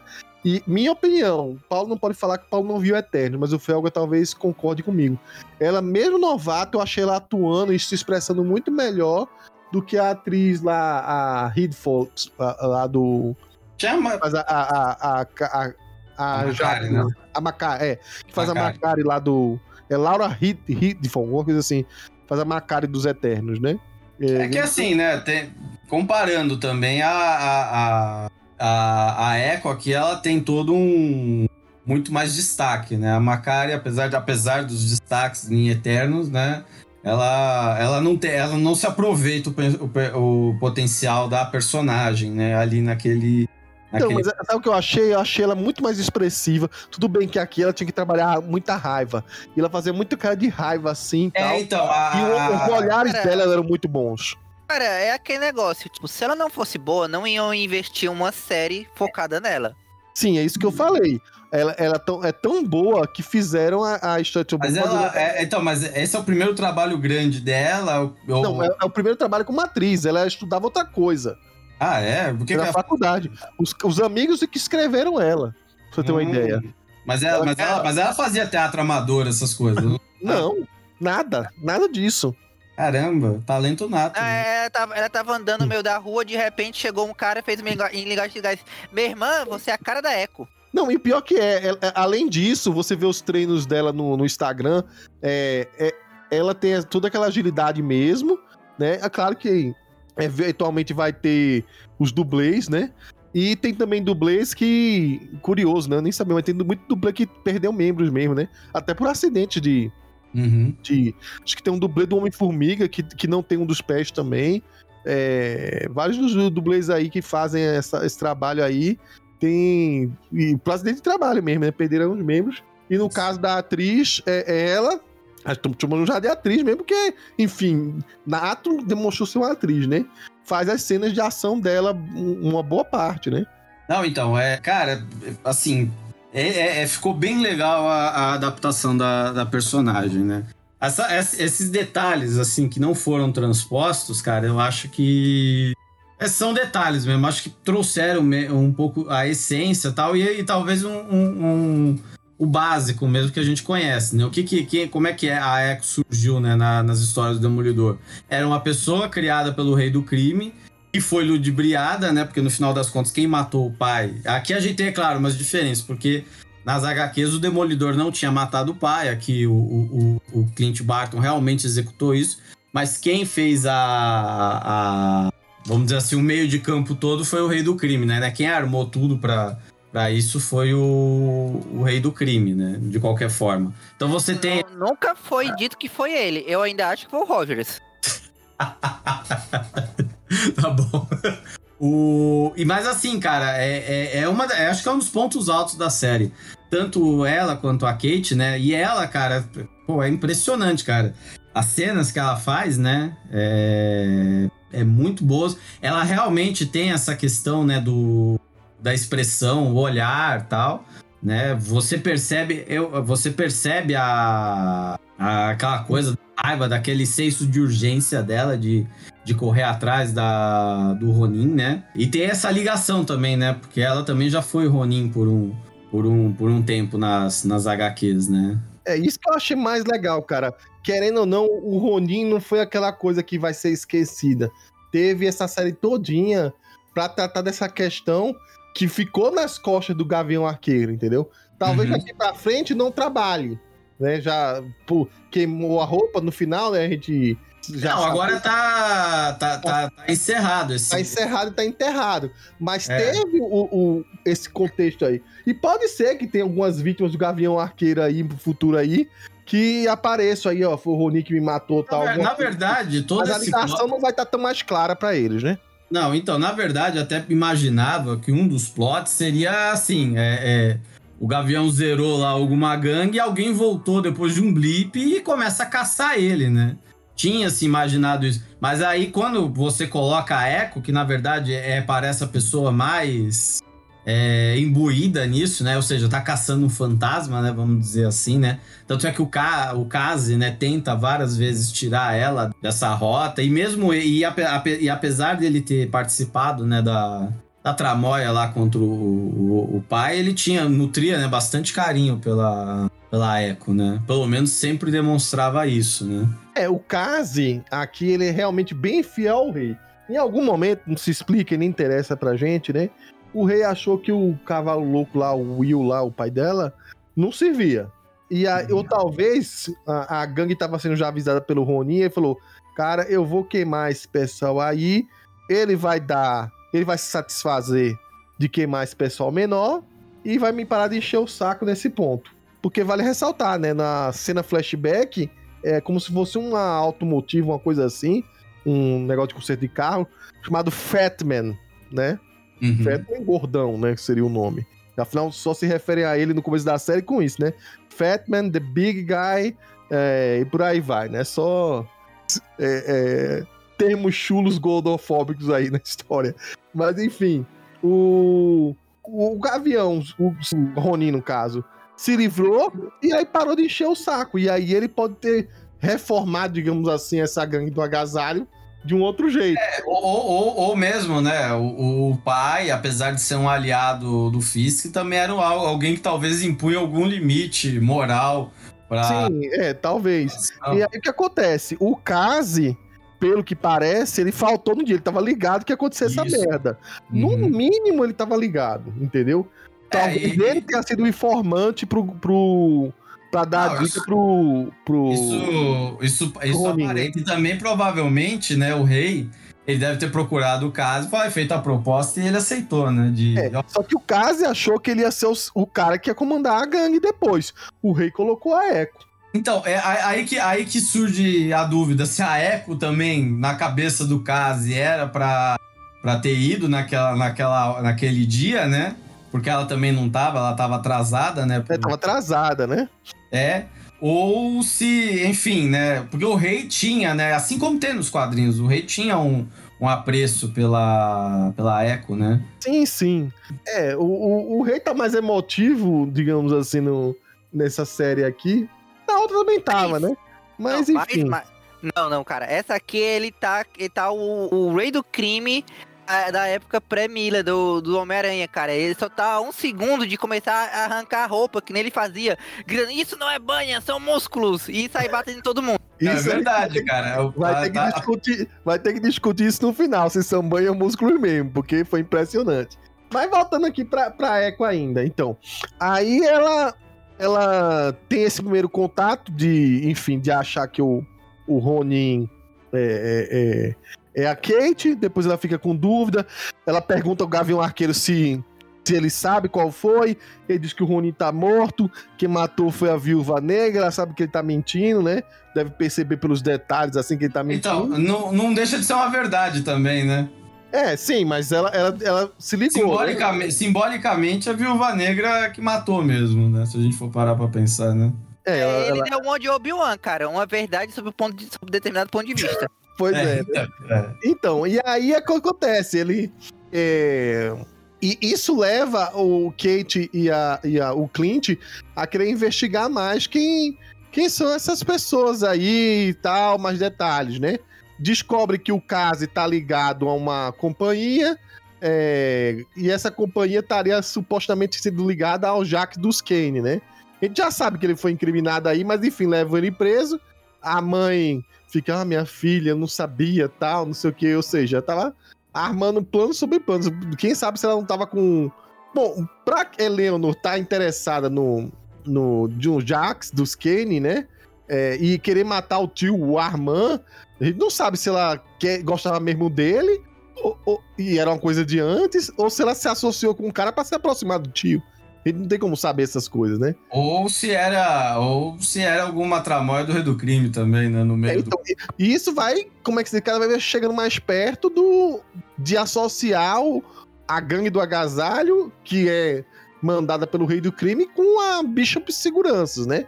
Vai se aproximando cada vez mais. Paralelamente a isso, a gente tem a história do tal do relógio que a gente falou no começo aqui. O que, que aquele Rolex tem a ver com a história? O Clint, uma conversa muito suspeita com a mulher dele, né? Com a Laura Barton no, no telefone, né? pergunta assim, ó, quer que será tudo resolvido? Tá, mas falta só ver aqui de eles desencanarem com a Kate, é, daqui a pouco a gente resolve isso e tal. Mas vem cá, tem certeza que, que tudo, tudo tá, tá ok? Será que nesse leilão que venderam a, a roupa de Ronin não tinha outra coisa dos Vingadores lá, não? Tipo o quê? Um certo relógio? O que é uma coisa muito curiosa, que esse, o relógio era o alvo desde o começo. mas ninguém sabe por que, que o rei do crime queria esse relógio até hoje. Então talvez tenha uma coisa no passado da pessoa que era dono do relógio que ferrou o rei do crime. Eu imagino, né? Não sei. Enfim, esse relógio foi encontrado no apartamento lá da Maia, né? O Clint, quando tá falando com a, a Kate, né, até fala: Ah, você achou o relógio? Mas de quem é esse relógio? Ah, esse relógio aí é de uma pessoa que já largou a vida há muito tempo, e se a pessoa achar ele, pode associar com a pessoa e ferrou pra pessoa e pra muita gente ao redor dessa pessoa. É óbvio que esse relógio é da Laura, entendeu? A gente sabe disso. E eu vou adiantar já uma parte do final aí. Mais pra frente, quando a gente finalmente descobre aí é, que esse relógio é devolvido pra Laura, atrás dele tá a, o número, da, uma, um símbolo da Shield, né? E o número 19. Que faz todo mundo pensar com certeza e lógica, né? Que é a agente 19, né? Que se você procurar nas contas, a agente 19 na, da Shield é o codinome da Bob Morse nos quadrinhos, né? E também que foi usada na, na própria série da Agentes da Shield, né?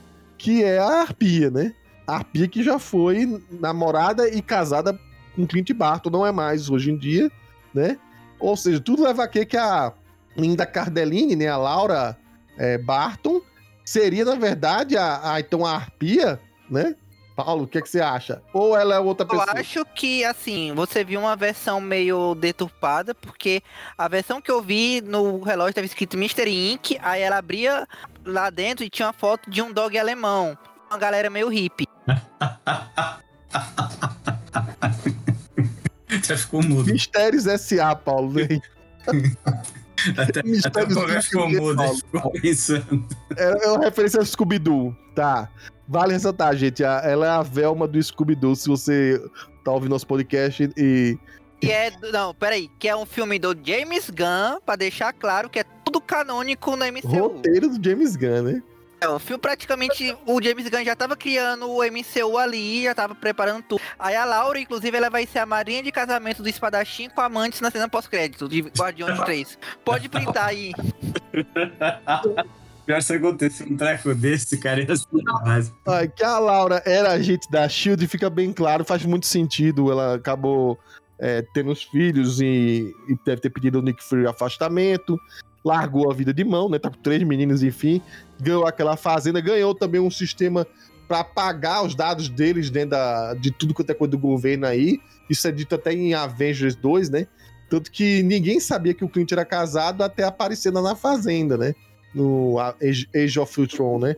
E curiosamente uma piada envelheceu mal do, do Tony Stark, né? Que quando ele entra no, na fazenda e encontra a Linda e eles se beijam pela primeira vez, você fala assim: essa é, deve ser um agente da Shield, né?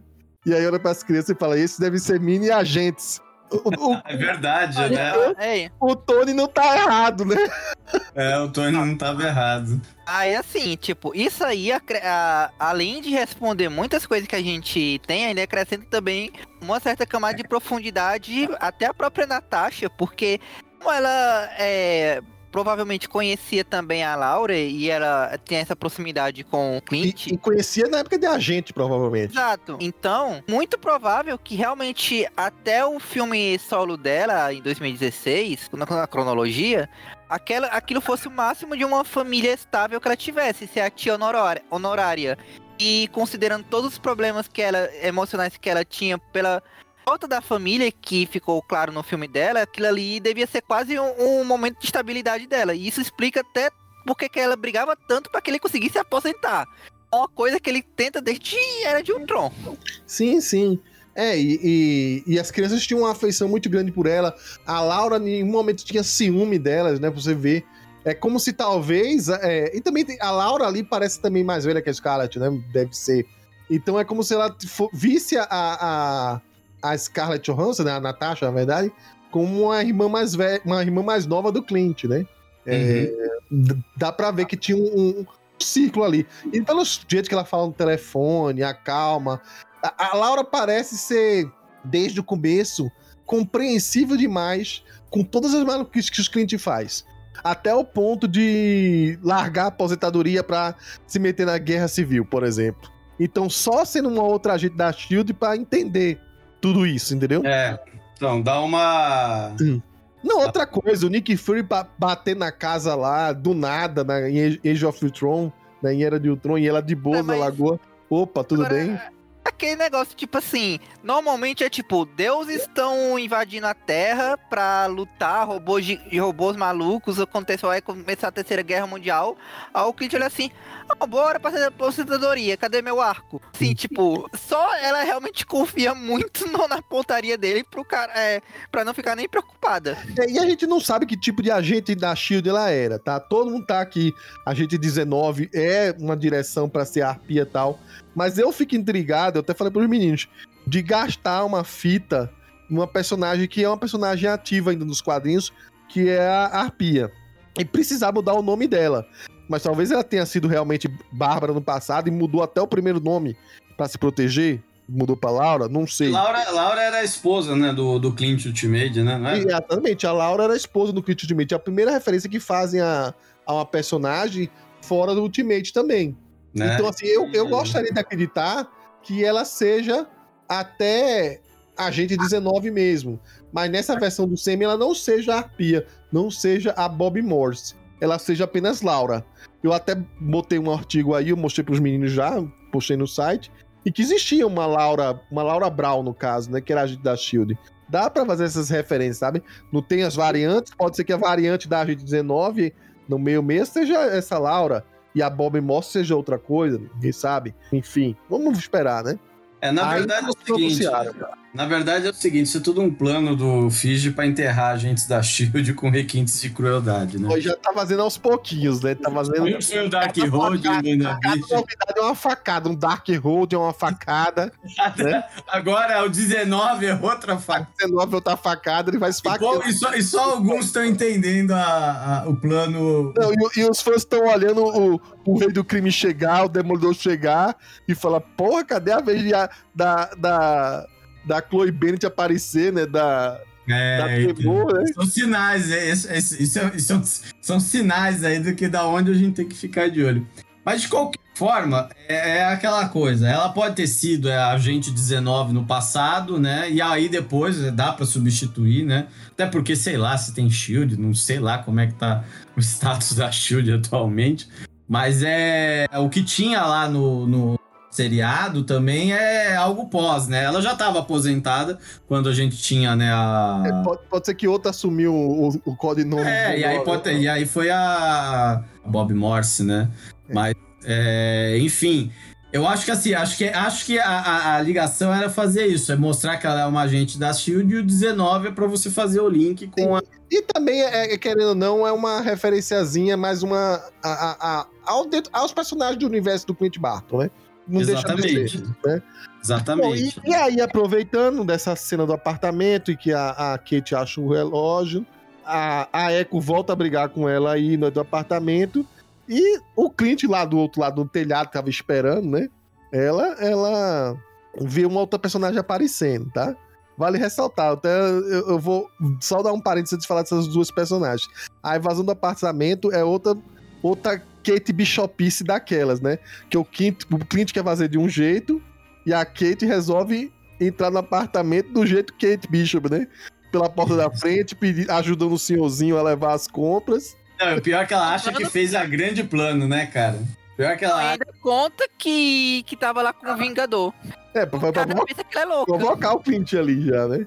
Ali, não, é, eu acho que era mais de fanguelzice mesmo ali. Não, e o Clint explica pra ela, o problema não é entrar, o problema é sair. Entrar é parte fácil da, da- de fato. Problema Enfim, aí quando entrou no apartamento, ligou. ela nem percebeu, né? De início. Ligou os alarmes silenciosos. Aí sim, chega a, a, a Echo pra brigar com ela do apartamento. O Clint acha que tá brigando com a Echo lá do outro lado, né? Ele tava observando tudo no telhado oposto. Rapaz, mas aí, aí que tá, né? Aquele visor da. Né, da, da pessoa que tava brigando com o Clint, né? Da Helena, não dava pra dizer que era a Maia, né, cara? Não dava pra dizer que era ninguém, tava tudo coberto com visor. O visor então, mas sinal, a, é uma é referência falar que era a. Maia, chutar que era a Maia é complicado também, né?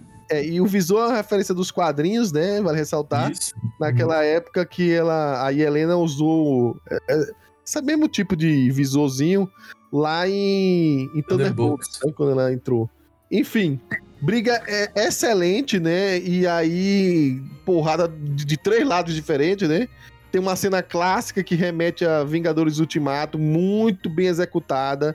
É, a partir de- do episódio anterior, no 3, né, da perseguição do carro, já tem que bater palma pra Bert e Anbert, né, que são duas diretoras que parece que elas é, se nutriram dos quadrinhos e souberam tirar de tudo de uma maneira certa e trabalhar diálogo e de, trabalhar ação. Então já teve aquele sucesso na, no episódio 3 todo, com a briga de carro, as flechas especiais, por aí vai. Aqui ela acerta de novo com essa cena da, da briga no telhado, de três lados diferentes. A Echo entra, na, a Kate Bishop entra é, pra ajudar o Clint, a Helena aparece. O, tem a cena que remete a Vingadores Ultimato, o time perfeito. Ela cai do telhado, só que o Clint dessa vez solta ela para na intenção de proteger ela, mas ele fica totalmente nervoso ali. E aí ele descobre que tem que a pessoa que tá atacando ele é uma viúva negra, né? Ela dispara aqueles stings, né? Os as como é que é? Pulseiras, né? as pulseiras, mas o Sting é o. Eles chamam de ferrão, ferrão da viúva Ferrão. negra, né? E aí ele saca, opa, essa aí é uma viúva negra treinada aí e mandaram ela me matar. E tem um lance no meio da briga que é aquela cena silenciosa, mas perfeita. Primeira interação entre as duas. Quando a Kate vai armar uma flecha pra pegar a Helena, a Helena, sem a máscara já agora, vira-se pra ela e fala assim: Não, não, tipo assim, nem tenta. E dá um cagaço na Kate, né? Ela recua a flecha e fica quietinha, né? E ela foge. Vai atacar, deixar pra outra oportunidade pra atacar o Clint. né? Muito boa, excelente. Quer falar alguma coisa, Paulo? Você ia falar? Eu ia dizer que é nessa parte aí que tem umas faíscas vermelhas saindo da, da Echo, que já é um prenúncio do, da chegada da Fênix no MCU. Onde é que você viu isso? Você tá doidão assista aonde? de novo, assista. Tem na isso. Paulo. Tu não vai fazer ver isso. Vou ter que printar essa cena pra te mandar depois, mas tem saindo faísca do corpo da Echo, vermelho, inclusive. Mas é porque ela levou a rajada da. da... Não me venha Da com detalhes. Isso é uma referência a Fênix. Ai, meu Deus do céu. A mulher levou a rajada da, da ferrão da, da viúva negra. Cara, é assim, é, a gente já sabia, né, que a Helena ia aparecer em algum momento, né, porque tem a cena pós-crédito, né, de, de Viúva Negra. E aqui é a, gente aproveita, assim, em Viúva Negra já trabalhava, trabalhou origem e tal, e aqui acrescenta, né, mais alguns pontos a, a essa personagem, né. A gente tem uma Helena que é muito diferente da Helena do- dos quadrinhos, né. Aqui a, a Helena é bem diferente mesmo, né? É uma pessoa mais, como eu posso dizer, mais jovial, mais alegre, mais coisa, né? Apesar da, das situações e tal. A Helena dos quadrinhos. Não, não, jovial não é tanto. Ela, é- ela, na verdade, ela é mais menina e mais violenta, né? Isso. Mas jovial, ela não. Ela é bem é, carrancuda, vamos dizer assim. É, mas não é igual a Helena dos quadrinhos. Não, a Helena dos Cara, quadrinhos, cara. ela não é irmã, Mas não é mais nova, e ela é uma vilã mesmo. É, então, é diferente. Cara, é, a gente tá falando de uma série que tem um Clint. Ninguém consegue ser carrancudo quando já tem um Clint lá pra ser a, a régua. E, e, cara, e aqui a crescer, a gente descobre, né, que ela ficou blipada também, né, durante cinco anos, né? Que inclusive é interessante, né, porque a gente tem aí um, um, um gap, né, entre o filme da, da Viúva Negra e a, e a, e a série, né, do Gavião, né? E aí meio que explica, né, vamos dizer assim, em vez de ficar mostrando que ela ficou libertando um monte de viúvas ao redor do, do planeta, né? Inclusive a, a cena que ela é apresentada no começo do quinto episódio, né? É, é bem interessante, né? Ela vai lá libertar uma viúva e a outra fala: Não, mas peraí, eu tô aqui curtindo a vida, não me enche o saco, né? É. Eu não tô sob efeitos da droga, né? É, Eu tô de... Que droga! estragou a- o, o tapete dela, né? Você estragou meu tapete e tal. Engraçadíssima a cena, né? Não, e, e tem um detalhe muito grande é- e sutil, né? É essa viúva negra, que ela tá ganhando um dinheiro, tava com um apartamento ricão tal, não sei o quê. Ela, antes de, de virar os cinco anos, né? Ela fala: Ó, você deveria é, tá fazendo feito eu. Eu tô trabalhando como mercenária. Eu te passo os contatos. Essa pessoa aqui passa os contatos pra gente, a gente executa e só ganha dinheiro. Ou seja, isso é uma pontinha pro que a e a Helena vai fazer no futuro. com uma certa personagem que aparece no final. De Viúva Negra, né? E, não, e faz um link, né? Não, não fica algo meio jogado ali, aleatório. Não, foi muito bom, porque a gente não sabia o que tinha acontecido com a Helena, e faz todo sentido ela ter sido blipada e levar essa raiva pra. Pra, tipo assim, eu não tive nem tempo de despedir da minha irmã. Ela tem uma uhum. incógnita, ela tem agora todo motivo de querer eliminar o Clint Barton ou de ela tem raiva não só do Clint Barton, ela fala: o que, que esses Vingadores importam? O que, que esse nome faz? Basta dizer que é Vingador importa. Ela tem uma raiva dos Vingadores. Uhum. Porque ela já tinha essa raiva na própria filme da Viúva Negra. Que é a, ela achava que a Natasha trocou é, a família dela de verdade pela família dos Vingadores. Ela tinha um certo. É, como é que eu diria a palavra? Ciúmes. É, um ciúmes dos Vingadores, né? Você vê isso no filme. Sutil. E agora piora, porque aí a irmã morreu, pra, por conta de salvar o mundo, essa ideia ideológica, heróica americana de ser um vingador. Não, e, e, no final das contas, botou a culpa no Barton, né? Nessa aí. É, né? tal, talvez ela tenha pesquisado alguma coisa, ou então tenha sido lá a, a condessa que tenha falado, que olha, na missão foram dois, voltou um, quem hum. voltou foi o Barton. Então, né? É, e também ninguém fica explicando, explicou direito como era o processo lá para conseguir a joia da. É, nem, nem, o Barto explicou direito, porque o Barto falou assim: ninguém vai. Como é que eu vou explicar? Ninguém vai acreditar, ninguém vai ter. E também, assim, no final das contas, também não teve muito tempo. Não, peraí. O Clint tava muito psicopata antes de entrar ali. Ele podia morrer de explicar e eu pensar que ele jogou ela. É, tem essa, né? É, é se ele, talvez ele realmente não tenha explicado nada para nenhum Vingador, né? Mas enfim, e aí a gente tem aí uma, uma baita interação, né, entre a Helena e a Kate, né? A, as cenas com ela são muito interessantes. A, cena, a cena do, do, do... No apartamento, cara, é... é... macarrão picante é... Cara, é... Porque você não espera, entendeu? Ela, ela, meio que viu que era uma menina ali, e talvez ela tenha pesquisado um pouco antes de bater nela, é, lá no, no telhado, né? Ou depois que encontrou, ela falou, deixa eu ver quem é essa menina. Pesquisou, não, ela conta, ela conta, ela pesquisou depois, aí viu que a Kate Bishop tinha salvado um doguinho, aí, ah, ela salva doguinhos, então ela é de boa, aí quis ser, quis ser melhores amigas. É, mas ela podia ter matado ela no telhado, ela não quis matar, ela viu que era uma inexperiente, Não, né? mas é que na verdade, assim, ela ia seguir a diretriz dela, né? A diretriz dela era só o Barton, e aí é, o meu, apesar de ela estar tá ali atrapalhando, né? Na verdade, assim, a Kate ali é mais uma. Uma, sei lá, né? Um, uma. Um estorvo.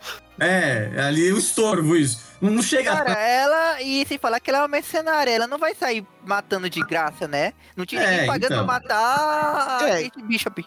Exato, exatamente. E, e vê só, é, é uma coisa relativa. Não vou dizer que é relativamente recente, vamos fazer as contas direito. É, ela volta depois de cinco anos, é 2023.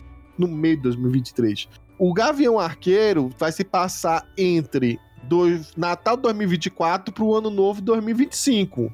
É tanto que essas pessoas se confundiram que tinha uma propaganda em algum momento, mas era num bairro chinês, alguma coisa assim, falando 2025, assim. E aí as pessoas já falaram, ah, então é 2025. Não, mas aquilo ali é já falando que vai ter o ano novo chinês 2025 naquele bairro que eles consertam um aparelho auditivo do cliente.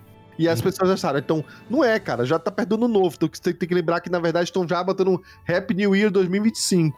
Uhum. Então tem um ano apenas que ela tá servindo como mercenária. Só isso. É, é um ano aí e tal, né? Mas foi, foi interessante. Ah, e, e também a outra cena que eu acho que merece destaque é aquela cena daquele corredor que as duas ficam meio que uma brincando com a outra. Aí depois tem a cena do elevador, né? Que uma tenta apertar o botão para. É, isso na, na cena final. final aperta é, tudo. É, é perfeita essa cena final. Ela mantém essa amizade. Ela não mata a Kate no, no apartamento dela, só diz não se meta tal. Sequer também não consegue chamar ela de você ou de qualquer outra coisa que não seja Kate Bishop. É, e o que mais curioso, você viu dublado, você perdeu totalmente. A Helena, no, nos dois momentos que apareceu, filme da viúva e aqui na série, ela tem um sotaque russo muito pesado. E o jeito que ela fala, Kate Bishop, é muito engraçado. E aí o, o Felga é, já antecipou aí do episódio final, né? Em que elas têm uma treta, né? Ela não encontra, não, não encontra o Clint no apartamento da Kate, a Kate não conta pra ela, ela tudo bem. Vai pra tal festa do ano novo lá, catar o Clint Barton, a Kate vai se intrometer. né? Tipo, não vou deixar você matar o Clint Barton. E ela disse, não se meta, vai empurrando a Kate, que tipo, sai, sai da frente, sai da frente. E a Kate vai entrando na frente dela, sem querer as duas brigar de cara. Mas, cara, a cena do, do, do elevador é muito boa. Que ela fala assim, Kate, não entra no elevador. Aí a Kate vai lá e entra. Aí ela pensa que a Kate vai apertar em todos os botões para atrasar ela. Ela, não faça, é muito chato isso. Aí a Kate tenta a primeira vez, ela dá um sacode na Kate. Tenta a segunda vez, ela dá outro sacode na Kate. Aí a Kate faz uma coisa que ela tava totalmente despreparada, que é dar um tapa na cara dela. a minha fala: What, do you do? Tipo, o que que você fez? Né? Tipo assim, aí a Kate fala: Eu não sei. Tipo, Os caras né, são muito engraçados. A cara da é Kate. muito boa, cara. Eu, eu, assim, eu, vou apanhar agora, né? eu vou apanhar. Aí as duas já, já se deram as primeiras tapas. Aí é que tá. E a Helena vai na frente determinada pra ver se acha o Clint. Que ela. Aí também é meio forçadão, né? Que ela já tem uma ideia exatamente de qual é a janela que, que ela tem que entrar pra pegar o Clint. Ela sai furando todos os escritórios lá do prédio, né? E aí tem uma cena que. O, pior é que ela chamando de cena do corredor, mas nem corredor é, ela tá atravessando vários setores ali, né? E aí Mas é, aqui é prédio, né? Aí o corredor é do, do. Aquele corredor de prédio, né? De que tem vários escritórios, né? é, exatamente, é um, um escritório, aqueles escritórios que é separado por aquelas baias É, Isso. finas, Então, mas né? é um corredor, não deixa de ser um corredor, né? Porque a cena. ela, e ela tá andando determinada na frente e ela só vai estapeando a Kate, porque a Kate vai ter toda hora fazer alguma coisa pra ela. E ela bate, bate pra lá, pega a cara da Kate, joga, esfrega a cara da Kate no vidro. A Kate, de repente, eu achei. Tentando até achar se a Kate já tava com isso ou não. Mas ela acha tipo uma boleadeira. Eu acho que a Kate já tava com isso. E aí, na hora que a. A, a, a Helena ia jogar alguma coisa, sei lá, pra. Não sei o que ela vai fazer. Aí bate na, com a boleira na mão dela e ela fala assim, um au! Tipo assim. E você vê que toda hora a Helena tá se segurando pra não bater nela. Porque ela E a cara que a. Kate faz, né? Depois, desculpa. É, É, a, a Kate, ela gosta muito da Kate, ela foi muito com a cara da Kate. E isso deu uma dinâmica excelente pra série. Cara, só esse relacionamento das duas valeu a série por inteiro. Tem- a série vale, vale por várias coisas. Mas isso foi o ponto-chave. E, infelizmente, a gente não sabe por quanto tempo vai manter isso, porque são personagens de níveis diferentes. Eu tava discutindo com o Felga mais cedo. A, a Helena não dá pra ser uma jovem vingadora. Muita gente fala assim, ah, elas têm que ficar mais tempo, tem que virar jovem vingadora e tal. Não dá, os jovens vingadores Não são muito nem- inocentes, são muito é, inexperientes. A Helena sozinha dá um pau em todos eles se ela quisesse. Essa Helena, comparada aos, aos meninos que vão ser inexperientes, né? Não, supondo não que dá nem virar. pra... E outra, né? A gente até tava discutindo a questão de idade, né? Apesar de que você falou, as duas atrizes têm a mesma idade, mais ou menos. As né? duas têm 25, só que a, a menina Kate tá se passando por 22. E a Helena, a gente tem que descontar o blip. Se, se não se contar o blip, passa e de 10 anos a diferença de idade. É, mas então. olha, Mais ou menos achando que a diferença é de 5 anos de uma pra outra. Parece pouco, mas você tá considerando que uma é uma viúva negra treinada desde os 7 anos de idade, 5 anos de idade. desde os quatro anos de idade, né? Tinha quatro. E, e- e a outra também é treinada. Só que uma é treinada sobre regras, competições, coisas leves. A outra tem uma lavagem cerebral todinha pra virar a. E, e bem ou mal, né? a- a- você tem essa diferença, apesar do Blip comer aí cinco anos, né? Continua sendo. Ela, ela nasceu em 1990 e pouco, né? A Kate, se ela tem 10 anos né, em primeiro Vingadores, né? Então ela nasceu em 2000 e pouco, né? Então é. Tem aí uma diferença de 10 anos aí, né? Diferença geracional pesada até. Se a gente for, for parar pra pensar. E o comportamento é muito diferente uma da outra. A, a questão é que se a Kate Bishop chegar dizendo, chamando a Helena de cringe, aí é um tiro na testa e acabou. Não tem doguinho que salve a Kate Bishop. É, e uma coisa não, não, não batia, não casava. Uma olhava o Clint como um herói, a outra não, né? E na verdade o que faz a a Yelena ceder, enfim, é, a gente já sabe que ela vai tretar com o Clint mais uma vez lá pra frente, é que é, não porque ela acha que o Clint é um herói, não porque o Clint. O Clint vai tentando convencer ela de várias maneiras diferentes pra ela, pra ela parar. Não, mas foi sua irmã que sacrificou, ninguém podia parar sua irmã, mas você podia ter tentado, podia ter feito isso, você não era amigo dela, tal, não sei o quê ela só para quando ela realmente percebe que o Clint era um, um amigo tão próximo da Scarlett, tão realmente é, confidente, que até o assovio secreto que ela tinha entre as duas crianças, é o Clint sabia. Exatamente a tonalidade dessas coisas. O que é uma coisa que é curioso, né? Muita gente na cena final lá de Viúva Negra, na pós-crédito, tava dizendo, oh, queria tanto que, a, que alguém retornasse o assovio da Helena, né? Que ela assovia lá perto do túmulo da, da Scarlett, né? Da Natasha, e fica no vácuo, né? E muita gente achou triste, melancólico e tal. Aqui o Clint, depois de tanto tempo, responde o que ela não viu, né? Depois de um ano, né? No caso. Uhum. Ela, ela, a cena pós-crédito da Viúva Negra acontece, sei lá, por ali, quando ela sabe que a Natasha morreu. E aí ela. Blip, né? É, deve ser a cena pós-crédito depois do blip dela, né? É, muito, é, mas deve ser entre o blip dela e a caça do. do é entre o ano 2023 e 2024. Em algum momento. Isso, aí. é. Uhum. E aí ela. ela você, como é que você sabe? Aí ele vai contando detalhes. Tipo assim, olha, eu assisti o filme da Viúva Negra, por isso que eu tô sabendo. Não, brincadeira. ele, ele, ele sabe detalhes lá do, do começo como ela viveu com família, diz que a Helena era a irmãzinha mais nova dela, e conta de coisas que nem a, a Helena acreditava que a, a se referisse a ela assim.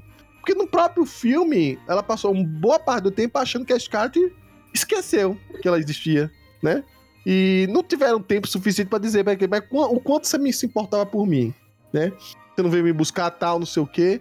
E aí aqui ela percebe que o, de alguma maneira é, a Natasha realmente via, não, não quis abandonar ela. Que ela, ela, supostamente no filme dá a entender que ela é, deixou pra lá achando que ela tinha seguido a vida dela. E que não queria incomodar ela, porque ela não era irmão de verdade, era uma família falsa. Deixou ela seguir a vida dela. Mal sabia ela que a Helena estava presa ainda, né? Sob uhum. o comando lá. E aqui ela percebe que pelo menos assim, alguma coisa saudosa tinha. Então ela tinha alguma coisa do que tirar do Clint ali para entender mais a irmã dela. Porque realmente, talvez o Clint seja a pessoa que mais conhecia a Natasha. É, o, o, adulta, o, né?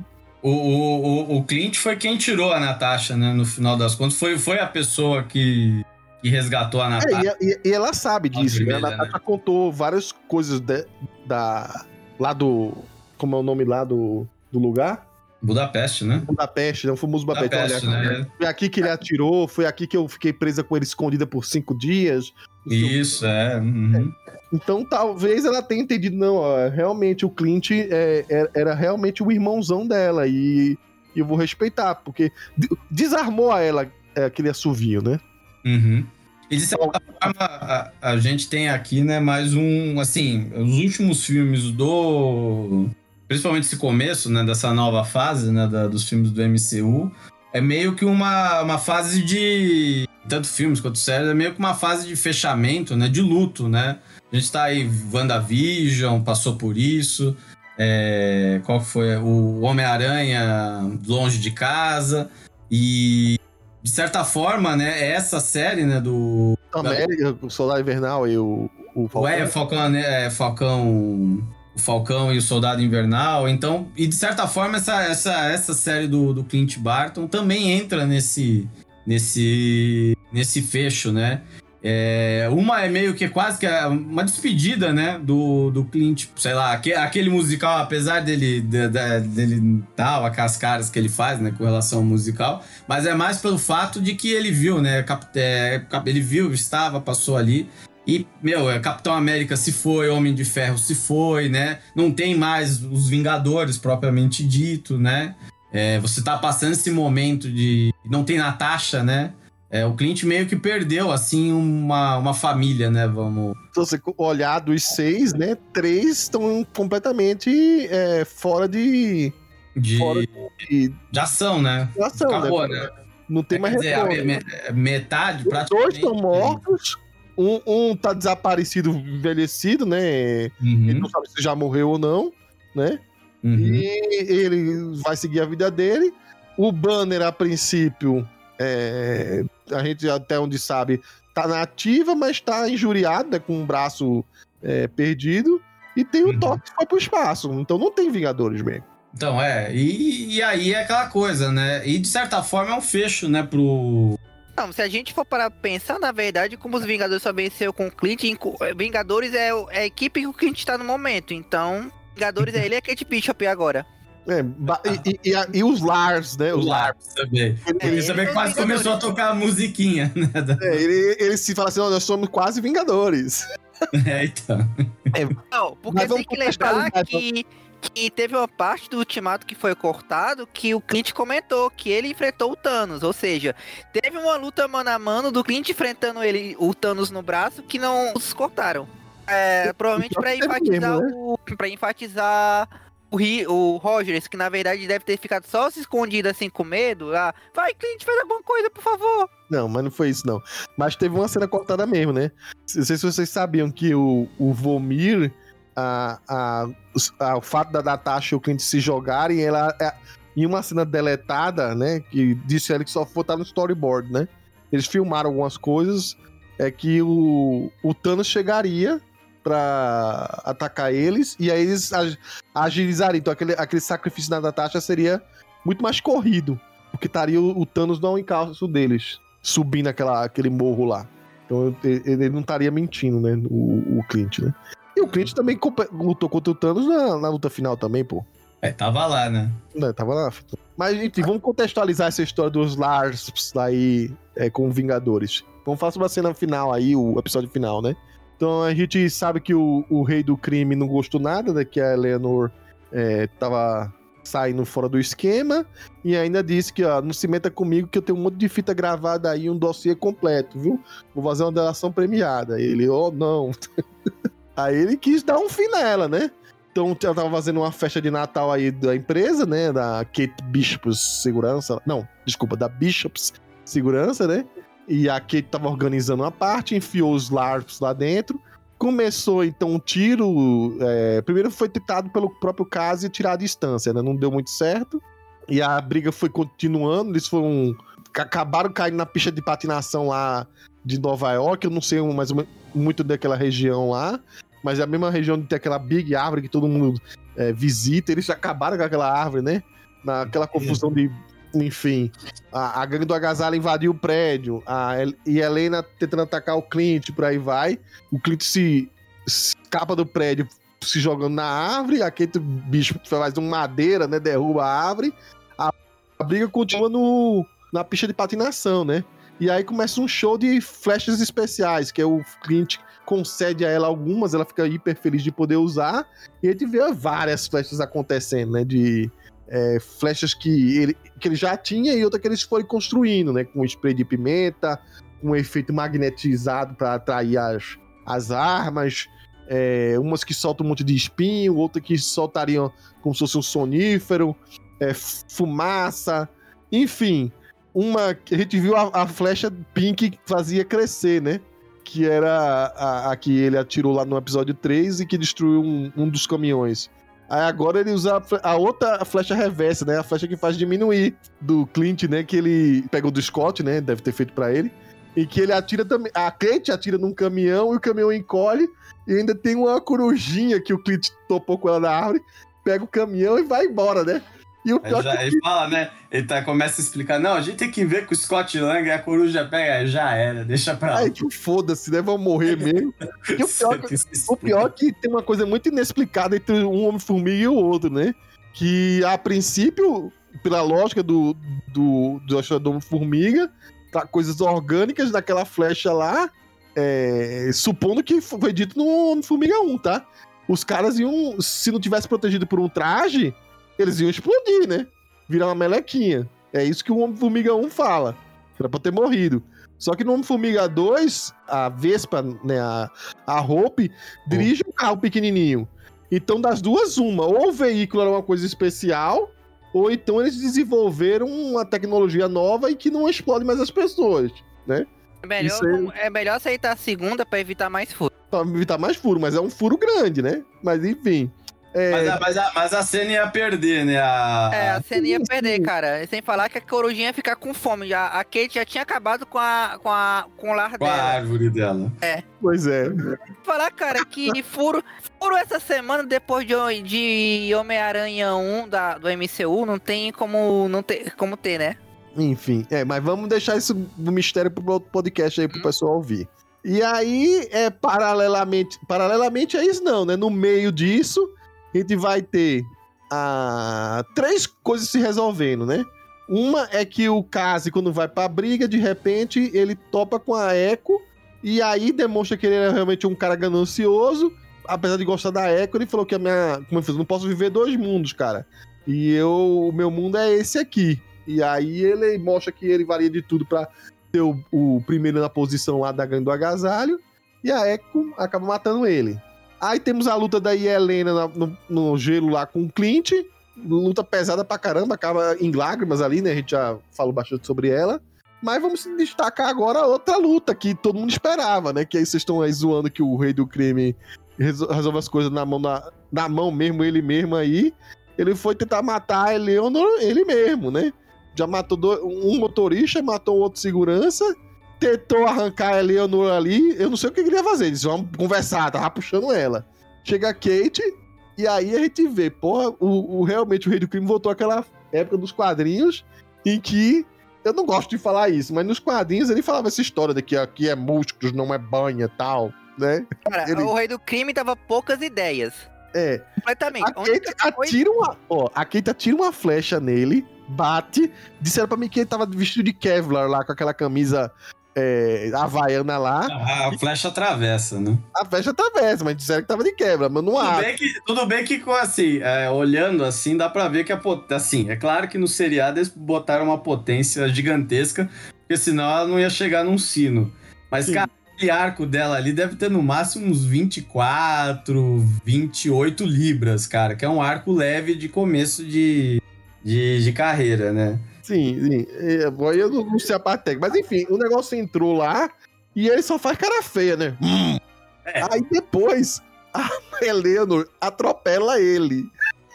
Cara, essa cena. Atropela ele, ele cai blá, blá, blá, pra dentro da loja lá, que era uma, a, a loja aqui de brinquedos, sei lá o que era agora, não me lembro agora o que era a loja.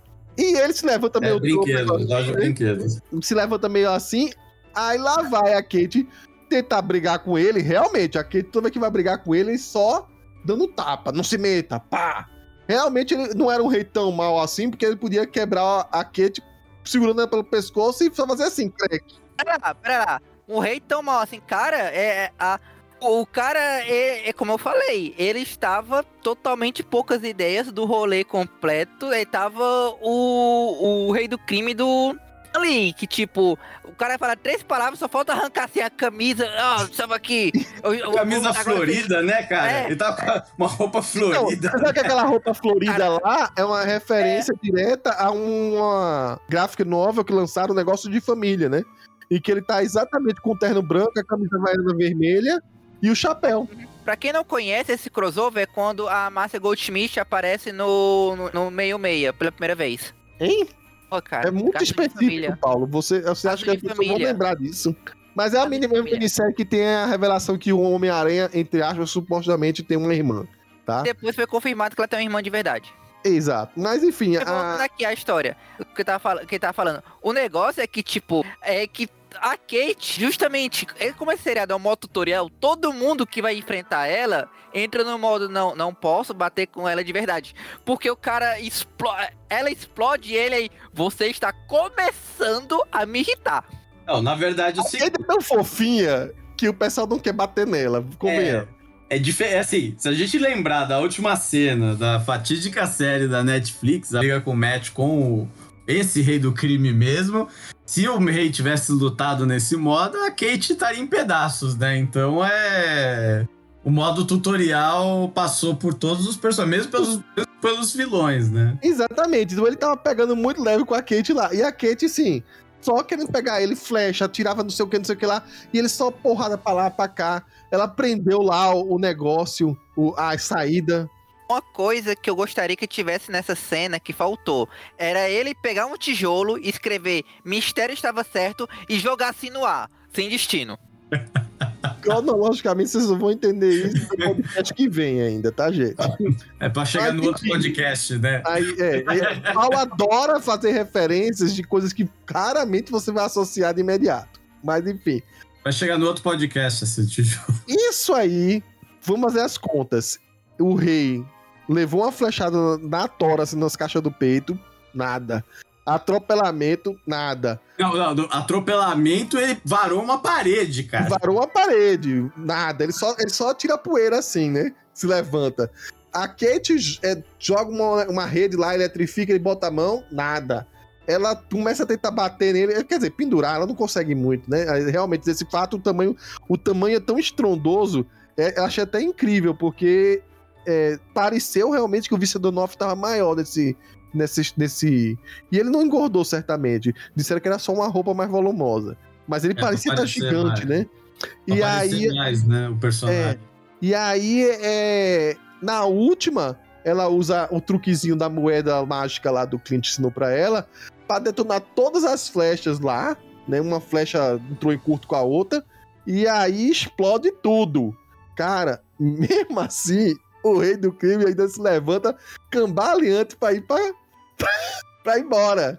Chega lá a, a cena fatídica aí que foi que o pessoal, o pessoal assim, tá achando a série ótima. Aí tem uma ceninha, uma só ceninha que eles não gostam, a série é ruim, né? Que é a série que supostamente o rei do crime morre pelas mãos da Maia. A gente já sabe que lá ela apa- aparece com a- um caminhãozinho, aponta arma pra ele, e, e fora de tela a gente ouve um blam, né? Gente já fez um, um- um artigo aqui no site mostrando as páginas que faz a mesma referência dos quadrinhos, tá? Nos quadrinhos o rei só ficou cego, né? Curiosamente, gente não entende muito bem por que que...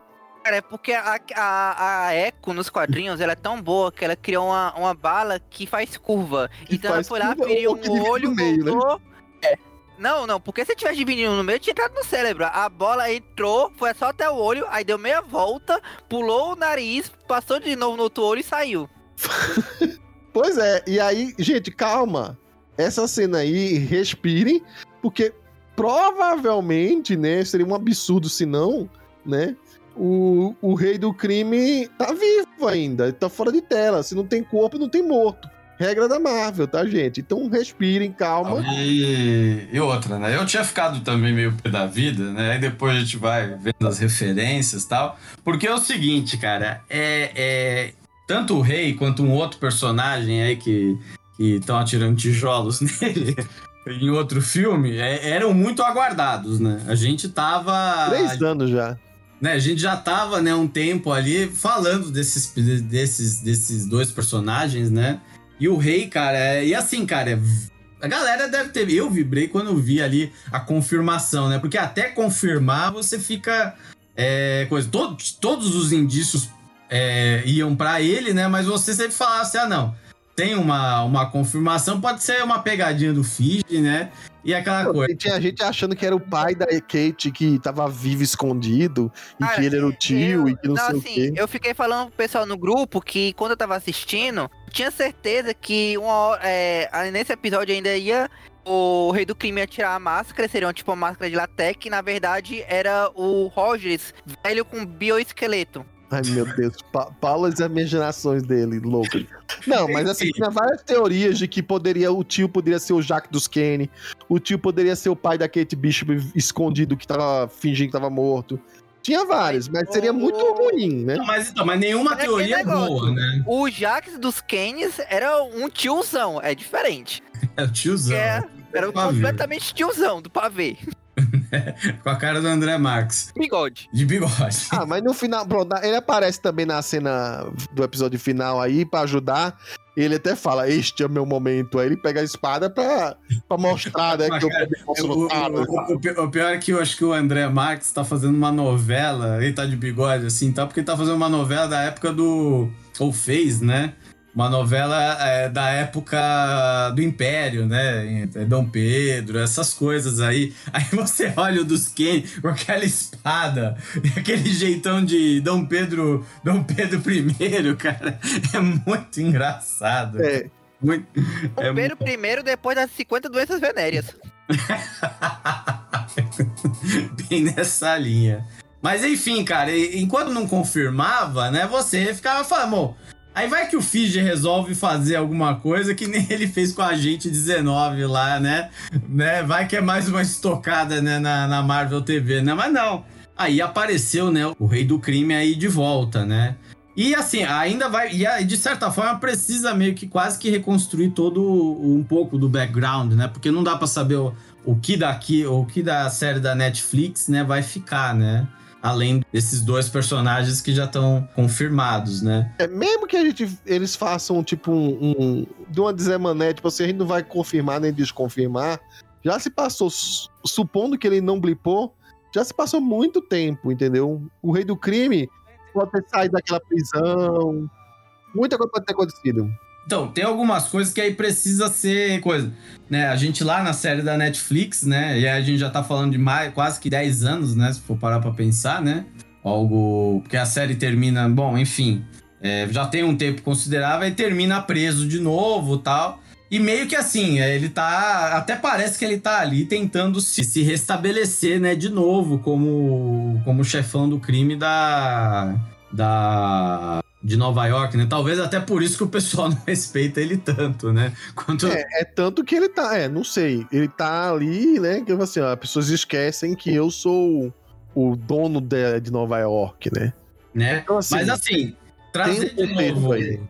Tra trazer de novo o Rei do Crime com o Vicente D'Onofrio, que é um baita ator, é um cara bacana tal, e ainda que sejam com algumas diferenças né, em relação. É, a... e existe o, diferença de atuação, viu? O Paulo brincou aí com a história do Vanessa. A voz está diferente. O Donofrio era muito mais é, pausado na hora de falar. Ele tinha um peso na voz, assim, que ele colocava. Aqui a é voz dele tá mais. Né? Tá, tá menos menos, digamos assim, cavernosa. Então, mas era, era aquilo que o personagem naquela série pedia, né? Sim, sim. Da, da Netflix pedia um, um, um, rei do crime, como o Paulo falou, mais próximo do rei do crime do Miller. Né? Agora não. Agora provavelmente a gente vai ter um rei do crime mais próximo àquele pré-Miller, né? Aquele rei do crime diferente, assim, né? O pode, até deixar pessoal, né? Também teve o rei do crime pós-Miller que também botava a mão na massa, né? É, botava Sim. a mão na massa, mas tipo, era é, assim, porque com o Miller que ele ganhou um senso estratégico, uma coisa mais assim. Esse não, cara. Esse era, menos neste episódio, neste episódio, calma. Ele tava totalmente 100% brucuto, poucas ideias, tô nem aí. Falou comigo, eu tô porrada. Ele tava, tava nessa fase. Agora, é o que como falou, o Vicente Nofre trabalha o personagem conforme aquilo que e é, pedido. E aí talvez essa seja a grande estocada do do Fiji, né, na Marvel TV, é você apresentar um rei do crime diferente, né? O que pode até deixar um pessoal que tá mais. É... A gente até pode conjecturar que talvez, sei lá, tipo, a Vanessa foi, foi blipada, aí ele ficou poucas ideias por causa disso. É, o problema é que a Vanessa em tese já teria voltado, né? Enfim. É, enfim, tá, tá, aí ele tá viajando demais fora da série, né? Acho não, que a gente pode, pode falar um pouco aqui do, das considerações finais aqui, é, de, de como ficou as coisas, né? Então vamos lá, o rei incógnita. Vale ressaltar que já tem gente falando que teve cena pós-crédito que era com o rei do crime que foi cortada. Que supostamente seria um, um presente de Natal que o Clint mandaria pro rei, avisando para ele não mexer com a família dele, né? Então, supostamente, é, ou das duas, uma, ou não teria a cena com a Echo, ou realmente a gente não ficaria na dúvida e o rei do crime, se a gente sabe, terminaria a série sabendo que ele estava vivo, tá? Mas não sei nem se é verdade esse rumor dessa cena pós-crédito, não. O site é até confiável, mas vai saber, né? A gente já sabe agora que o Barton voltou com a família, o lance da, da Laura tá explicado, é, ele conseguiu passar o Natal, levou a Kate Bishop com um cãozinho, né? E eles queimaram a roupa do Ronin. Então tá encerrado agora, pelo menos, o problema de associar ele ao Ronin. Quer dizer que as pessoas que sofreram com o Rony podem ainda querer uma vingança? Ainda pode, mas eu acho que fechou bem. Quem achava que o Ronin era só uma coisinha breve lá de Vingadores Ultimato, que foi um, uns minutos só para vender boneco, teve todo um contexto sendo criado em cima disso, muito bem feito. A Echo a gente sabe que vai ganhar a sua minissérie, né? E a série dá um ponto, ponto final mesmo, com aquela história de como, que, quem é que vai ser a Kate Bishop agora. Ela começa a inventar um monte de codinome, e aí termina, não tem uma ideia. Aí dá um, uma reticências e entra o nome da série. Como se o, a ideia que o Clint fosse dar é que não, você vai ser a próxima Gavião Arqueiro, né? Uhum. E, e termina assim. Pra mim, eu acho que assim, é, não foi confirmado nada ainda sobre segunda temporada ou não. É, talvez não caiba, porque o que seria uma segunda temporada, os dois saindo por aí que nem dois malucos como vigilante, não sei. Mas eu gostaria muito de ver mais da Kate Bishop, né? Ia ser legal uma segunda temporada que fosse o treinamento dela. Não ele saindo doido pra um negócio assim, mas É, ela talvez. treinar sozinha e ele de vez em quando aparecendo. Com um prequel do, dos Jovens Vingadores, né? É, o Jeremy Renner já deu uma, uma entradinha aí que ele gostou dessa história de ocupar o papel de mentor que ele ficou, né? E aí Uhum. deu até uma brincadeira, mas ele se baseou mais não no Vingadores da Costa Leste original, mas como se fosse o Vingadores dessa nova versão que teve aí, que tinha a própria Kate Bishop, né? Que ele falou assim, ó, ó, eu podia ser um líder aí, ó, todo, ninguém... Todo mundo já foi líder dos Vingadores e tal. Essa história de eu ser só mentor, mentor, podia mostrar, um, talvez, eu liderando uma equipe. Não sei, Ah. talvez ele sirva de mentor dos Jovens Vingadores. É como foi em Thunderbolts, né? Sei lá. É. Então ele junta, ele junta já todos esses adolescentes pra juntar na equipe, aí ele chama eles de os H-Men. Ai, Paulo, só você vai entender isso aí. E o, o Felga vai rir porque ele vai achar engraçado o que você fala, mas enfim. É. Então, assim, a série termina com aquele gostinho de quero mais. Mas a gente tem que, não só do Clint Barton com a Kate, a gente quer ver quer mais da Helena, talvez a Helena com a Kate Bishop. A gente quer ver mais da Kate Bishop, essa é a grande verdade. Mas a gente que, que gostou da Echo, tem muita gente que tá- às vezes tá de cara feia com a Echo, porque não é uma personagem importante dos quadrinhos, isso e aquilo. Mas eu gostei muito da atuação da personagem. Tem várias coisas, assim, é- acho que talvez a série do MCU que mais me deixou satisfeito com todo o final. Porque ela foi, conseguiu fechar tudo em si. Mesmo que ela não tenha mais continuação, ela não precisa ter uma continuação. Mas a gente quer porque ela é boa. Mas ela fechou muito bem. E foi a primeira que a gente não saiu gritando Mephisto, Mephisto, Mephisto, Multiverso, É. Mephisto. É, isso já, já, já é um grande ganho mesmo. E tem uma coisa, né? Lá pelo quarto episódio, que aí tava chegando Helena, o final e tal, tava uma série de coisas falando, não, agora como é que eles vão fechar esse monte de ponta solta pra dar um coisa, né, e tal. E, e- Foi, a gente se questionou, né? Que ia ser confuso demais. E não foi. Em uma não hora. foi, eles tudo. fecharam, assim, a série em si, ela fechou todas as propostas que ela começou, né? Cara, ela, ela foi tão redonda que eu, eu, eu preciso falar disso. Que até uma piadinha que era a história do, do cara da gangue do agasalho. Querendo falar com a namorada que tá, comprou o show do Imagine Dragons, que ele gostava do Imagine Dragons e a- ela não. Ela termina redonda que ele fala assim: Ô, Kate, queria até te falar. Resolveu, comprou o show do Maroon 5 pra ela. Eu, eu fiquei. Eu, falei, achei que a Kate ia chegar e falar, mas meu Deus, você caiu mais ainda. Não, mas a mulher gostava, pelo menos aí. Foi o que deu É, pelo menos, era, pelo menos era isso, né? Então, mas, Mas- O, o, o tudo teve um retorno, sabe? A questão da moedinha teve uma volta, assim, não teve nada que foi, não foi colocado ao longo dessa série que não voltou, que não completou uma volta, que não fechou. Então, tudo dentro da série, dentro do proposto, fechou. Agora, é claro, a gente sabe que é um capítulo dentro de, um, de uma história maior, né? A, a série do, do Gavião. E aí a gente tem, né? Echo vindo, não sei quando é que vai estrear a série, né? não sei se já é o ano que vem ou só em 2020, 2023, né? É, porque aí a gente já tem um, um caminhão de coisa que também tá vindo aí. Tá vindo She-Hulk, tá vindo Cavaleiro da Lua, né? Tu- tudo vai ser bem atrasado, né? Porque Miss Marvel tá- atrasou não sei porquê e tá tudo encavalando aí no meio. Não É, sabe mas se como vai, vai, ser. vai ter um monte de coisa ainda o, o ano É, que vem. Vai é, ter Vai demorar, mas vai ter. da... E, e você vai ter essa série da Echo, e aí, a- vamos dizer assim, a construção da redenção dela, pelo menos é o que a gente imagina, deve ser um pouco, vai ter que ser um pouco diferente em relação aos quadrinhos, né? Sei, tem- temos que ver, né? Tem aquela edição da 50 a 55, que eu não me lembro muito da história. E teve umas histórias mais recentes dela, da Echo, né? E É. talvez seja interessante pra gente no futuro, talvez até uma resgatadazinha, que são poucas edições, e fazer um podcast. Essa, mi- essa do da Echo é que ela vai fazer alguma coisa lá na Colômbia Britânica. Você sabe que qualquer coisa na Marvel, quando você pisa no Canadá, você encontra o Wolverine. Então é, é meio que só um crossover com o Wolverine. Vai, vamos usar isso pra. Imagina, né? introduz o Wolverine e a Força Fênix, ó, já tá aí os X-Men. Só que aí pra não. Como o X-Men tá uma franquia muito assim, aí em vez de chamar de X-Men, vamos chamar de H-Men. Já que ela até criou já o. é, A Kate vai ser a, a cuidar do brand disso aí, ó. Porque é o H de herói. H de herói. Boa, boa na dublagem, né? É, tinha que sair, né? Tinha que sair Mais de um alguma jeito. coisa aí, Paulo e Felga? Não, e só Assistam. completar, né? Aí a gente tem Assistam um... é assim, não. É, se vocês já estão cansados de assistir a reprise de, de Matar e Esqueceram de Mim, assistam é, Gavião Arqueiro. É, é um bom filme de Natal. Então é isso, pessoal. O Natal já passou aqui pra gente do meio-meia, mas ah, estamos ainda aqui nesse climazinho. Então, se você tivesse ouvido esse podcast, provavelmente depois do Natal, um Feliz Natal atrasado, mas uma boa entrada de ano aí pra 2022. E fica de olho, né? Em janeiro a gente tem várias coisas que estavam acumuladas aí pra podcast. E a gente já deu uns teasers aí de filmes que chegaram no cinema, no- a gente tem que botar na fila pra falar, né?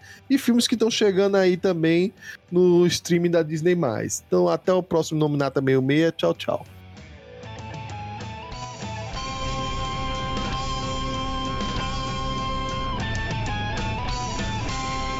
Este podcast é um oferecimento do site Universo Marvel 616. Acesse www.marvel616.com.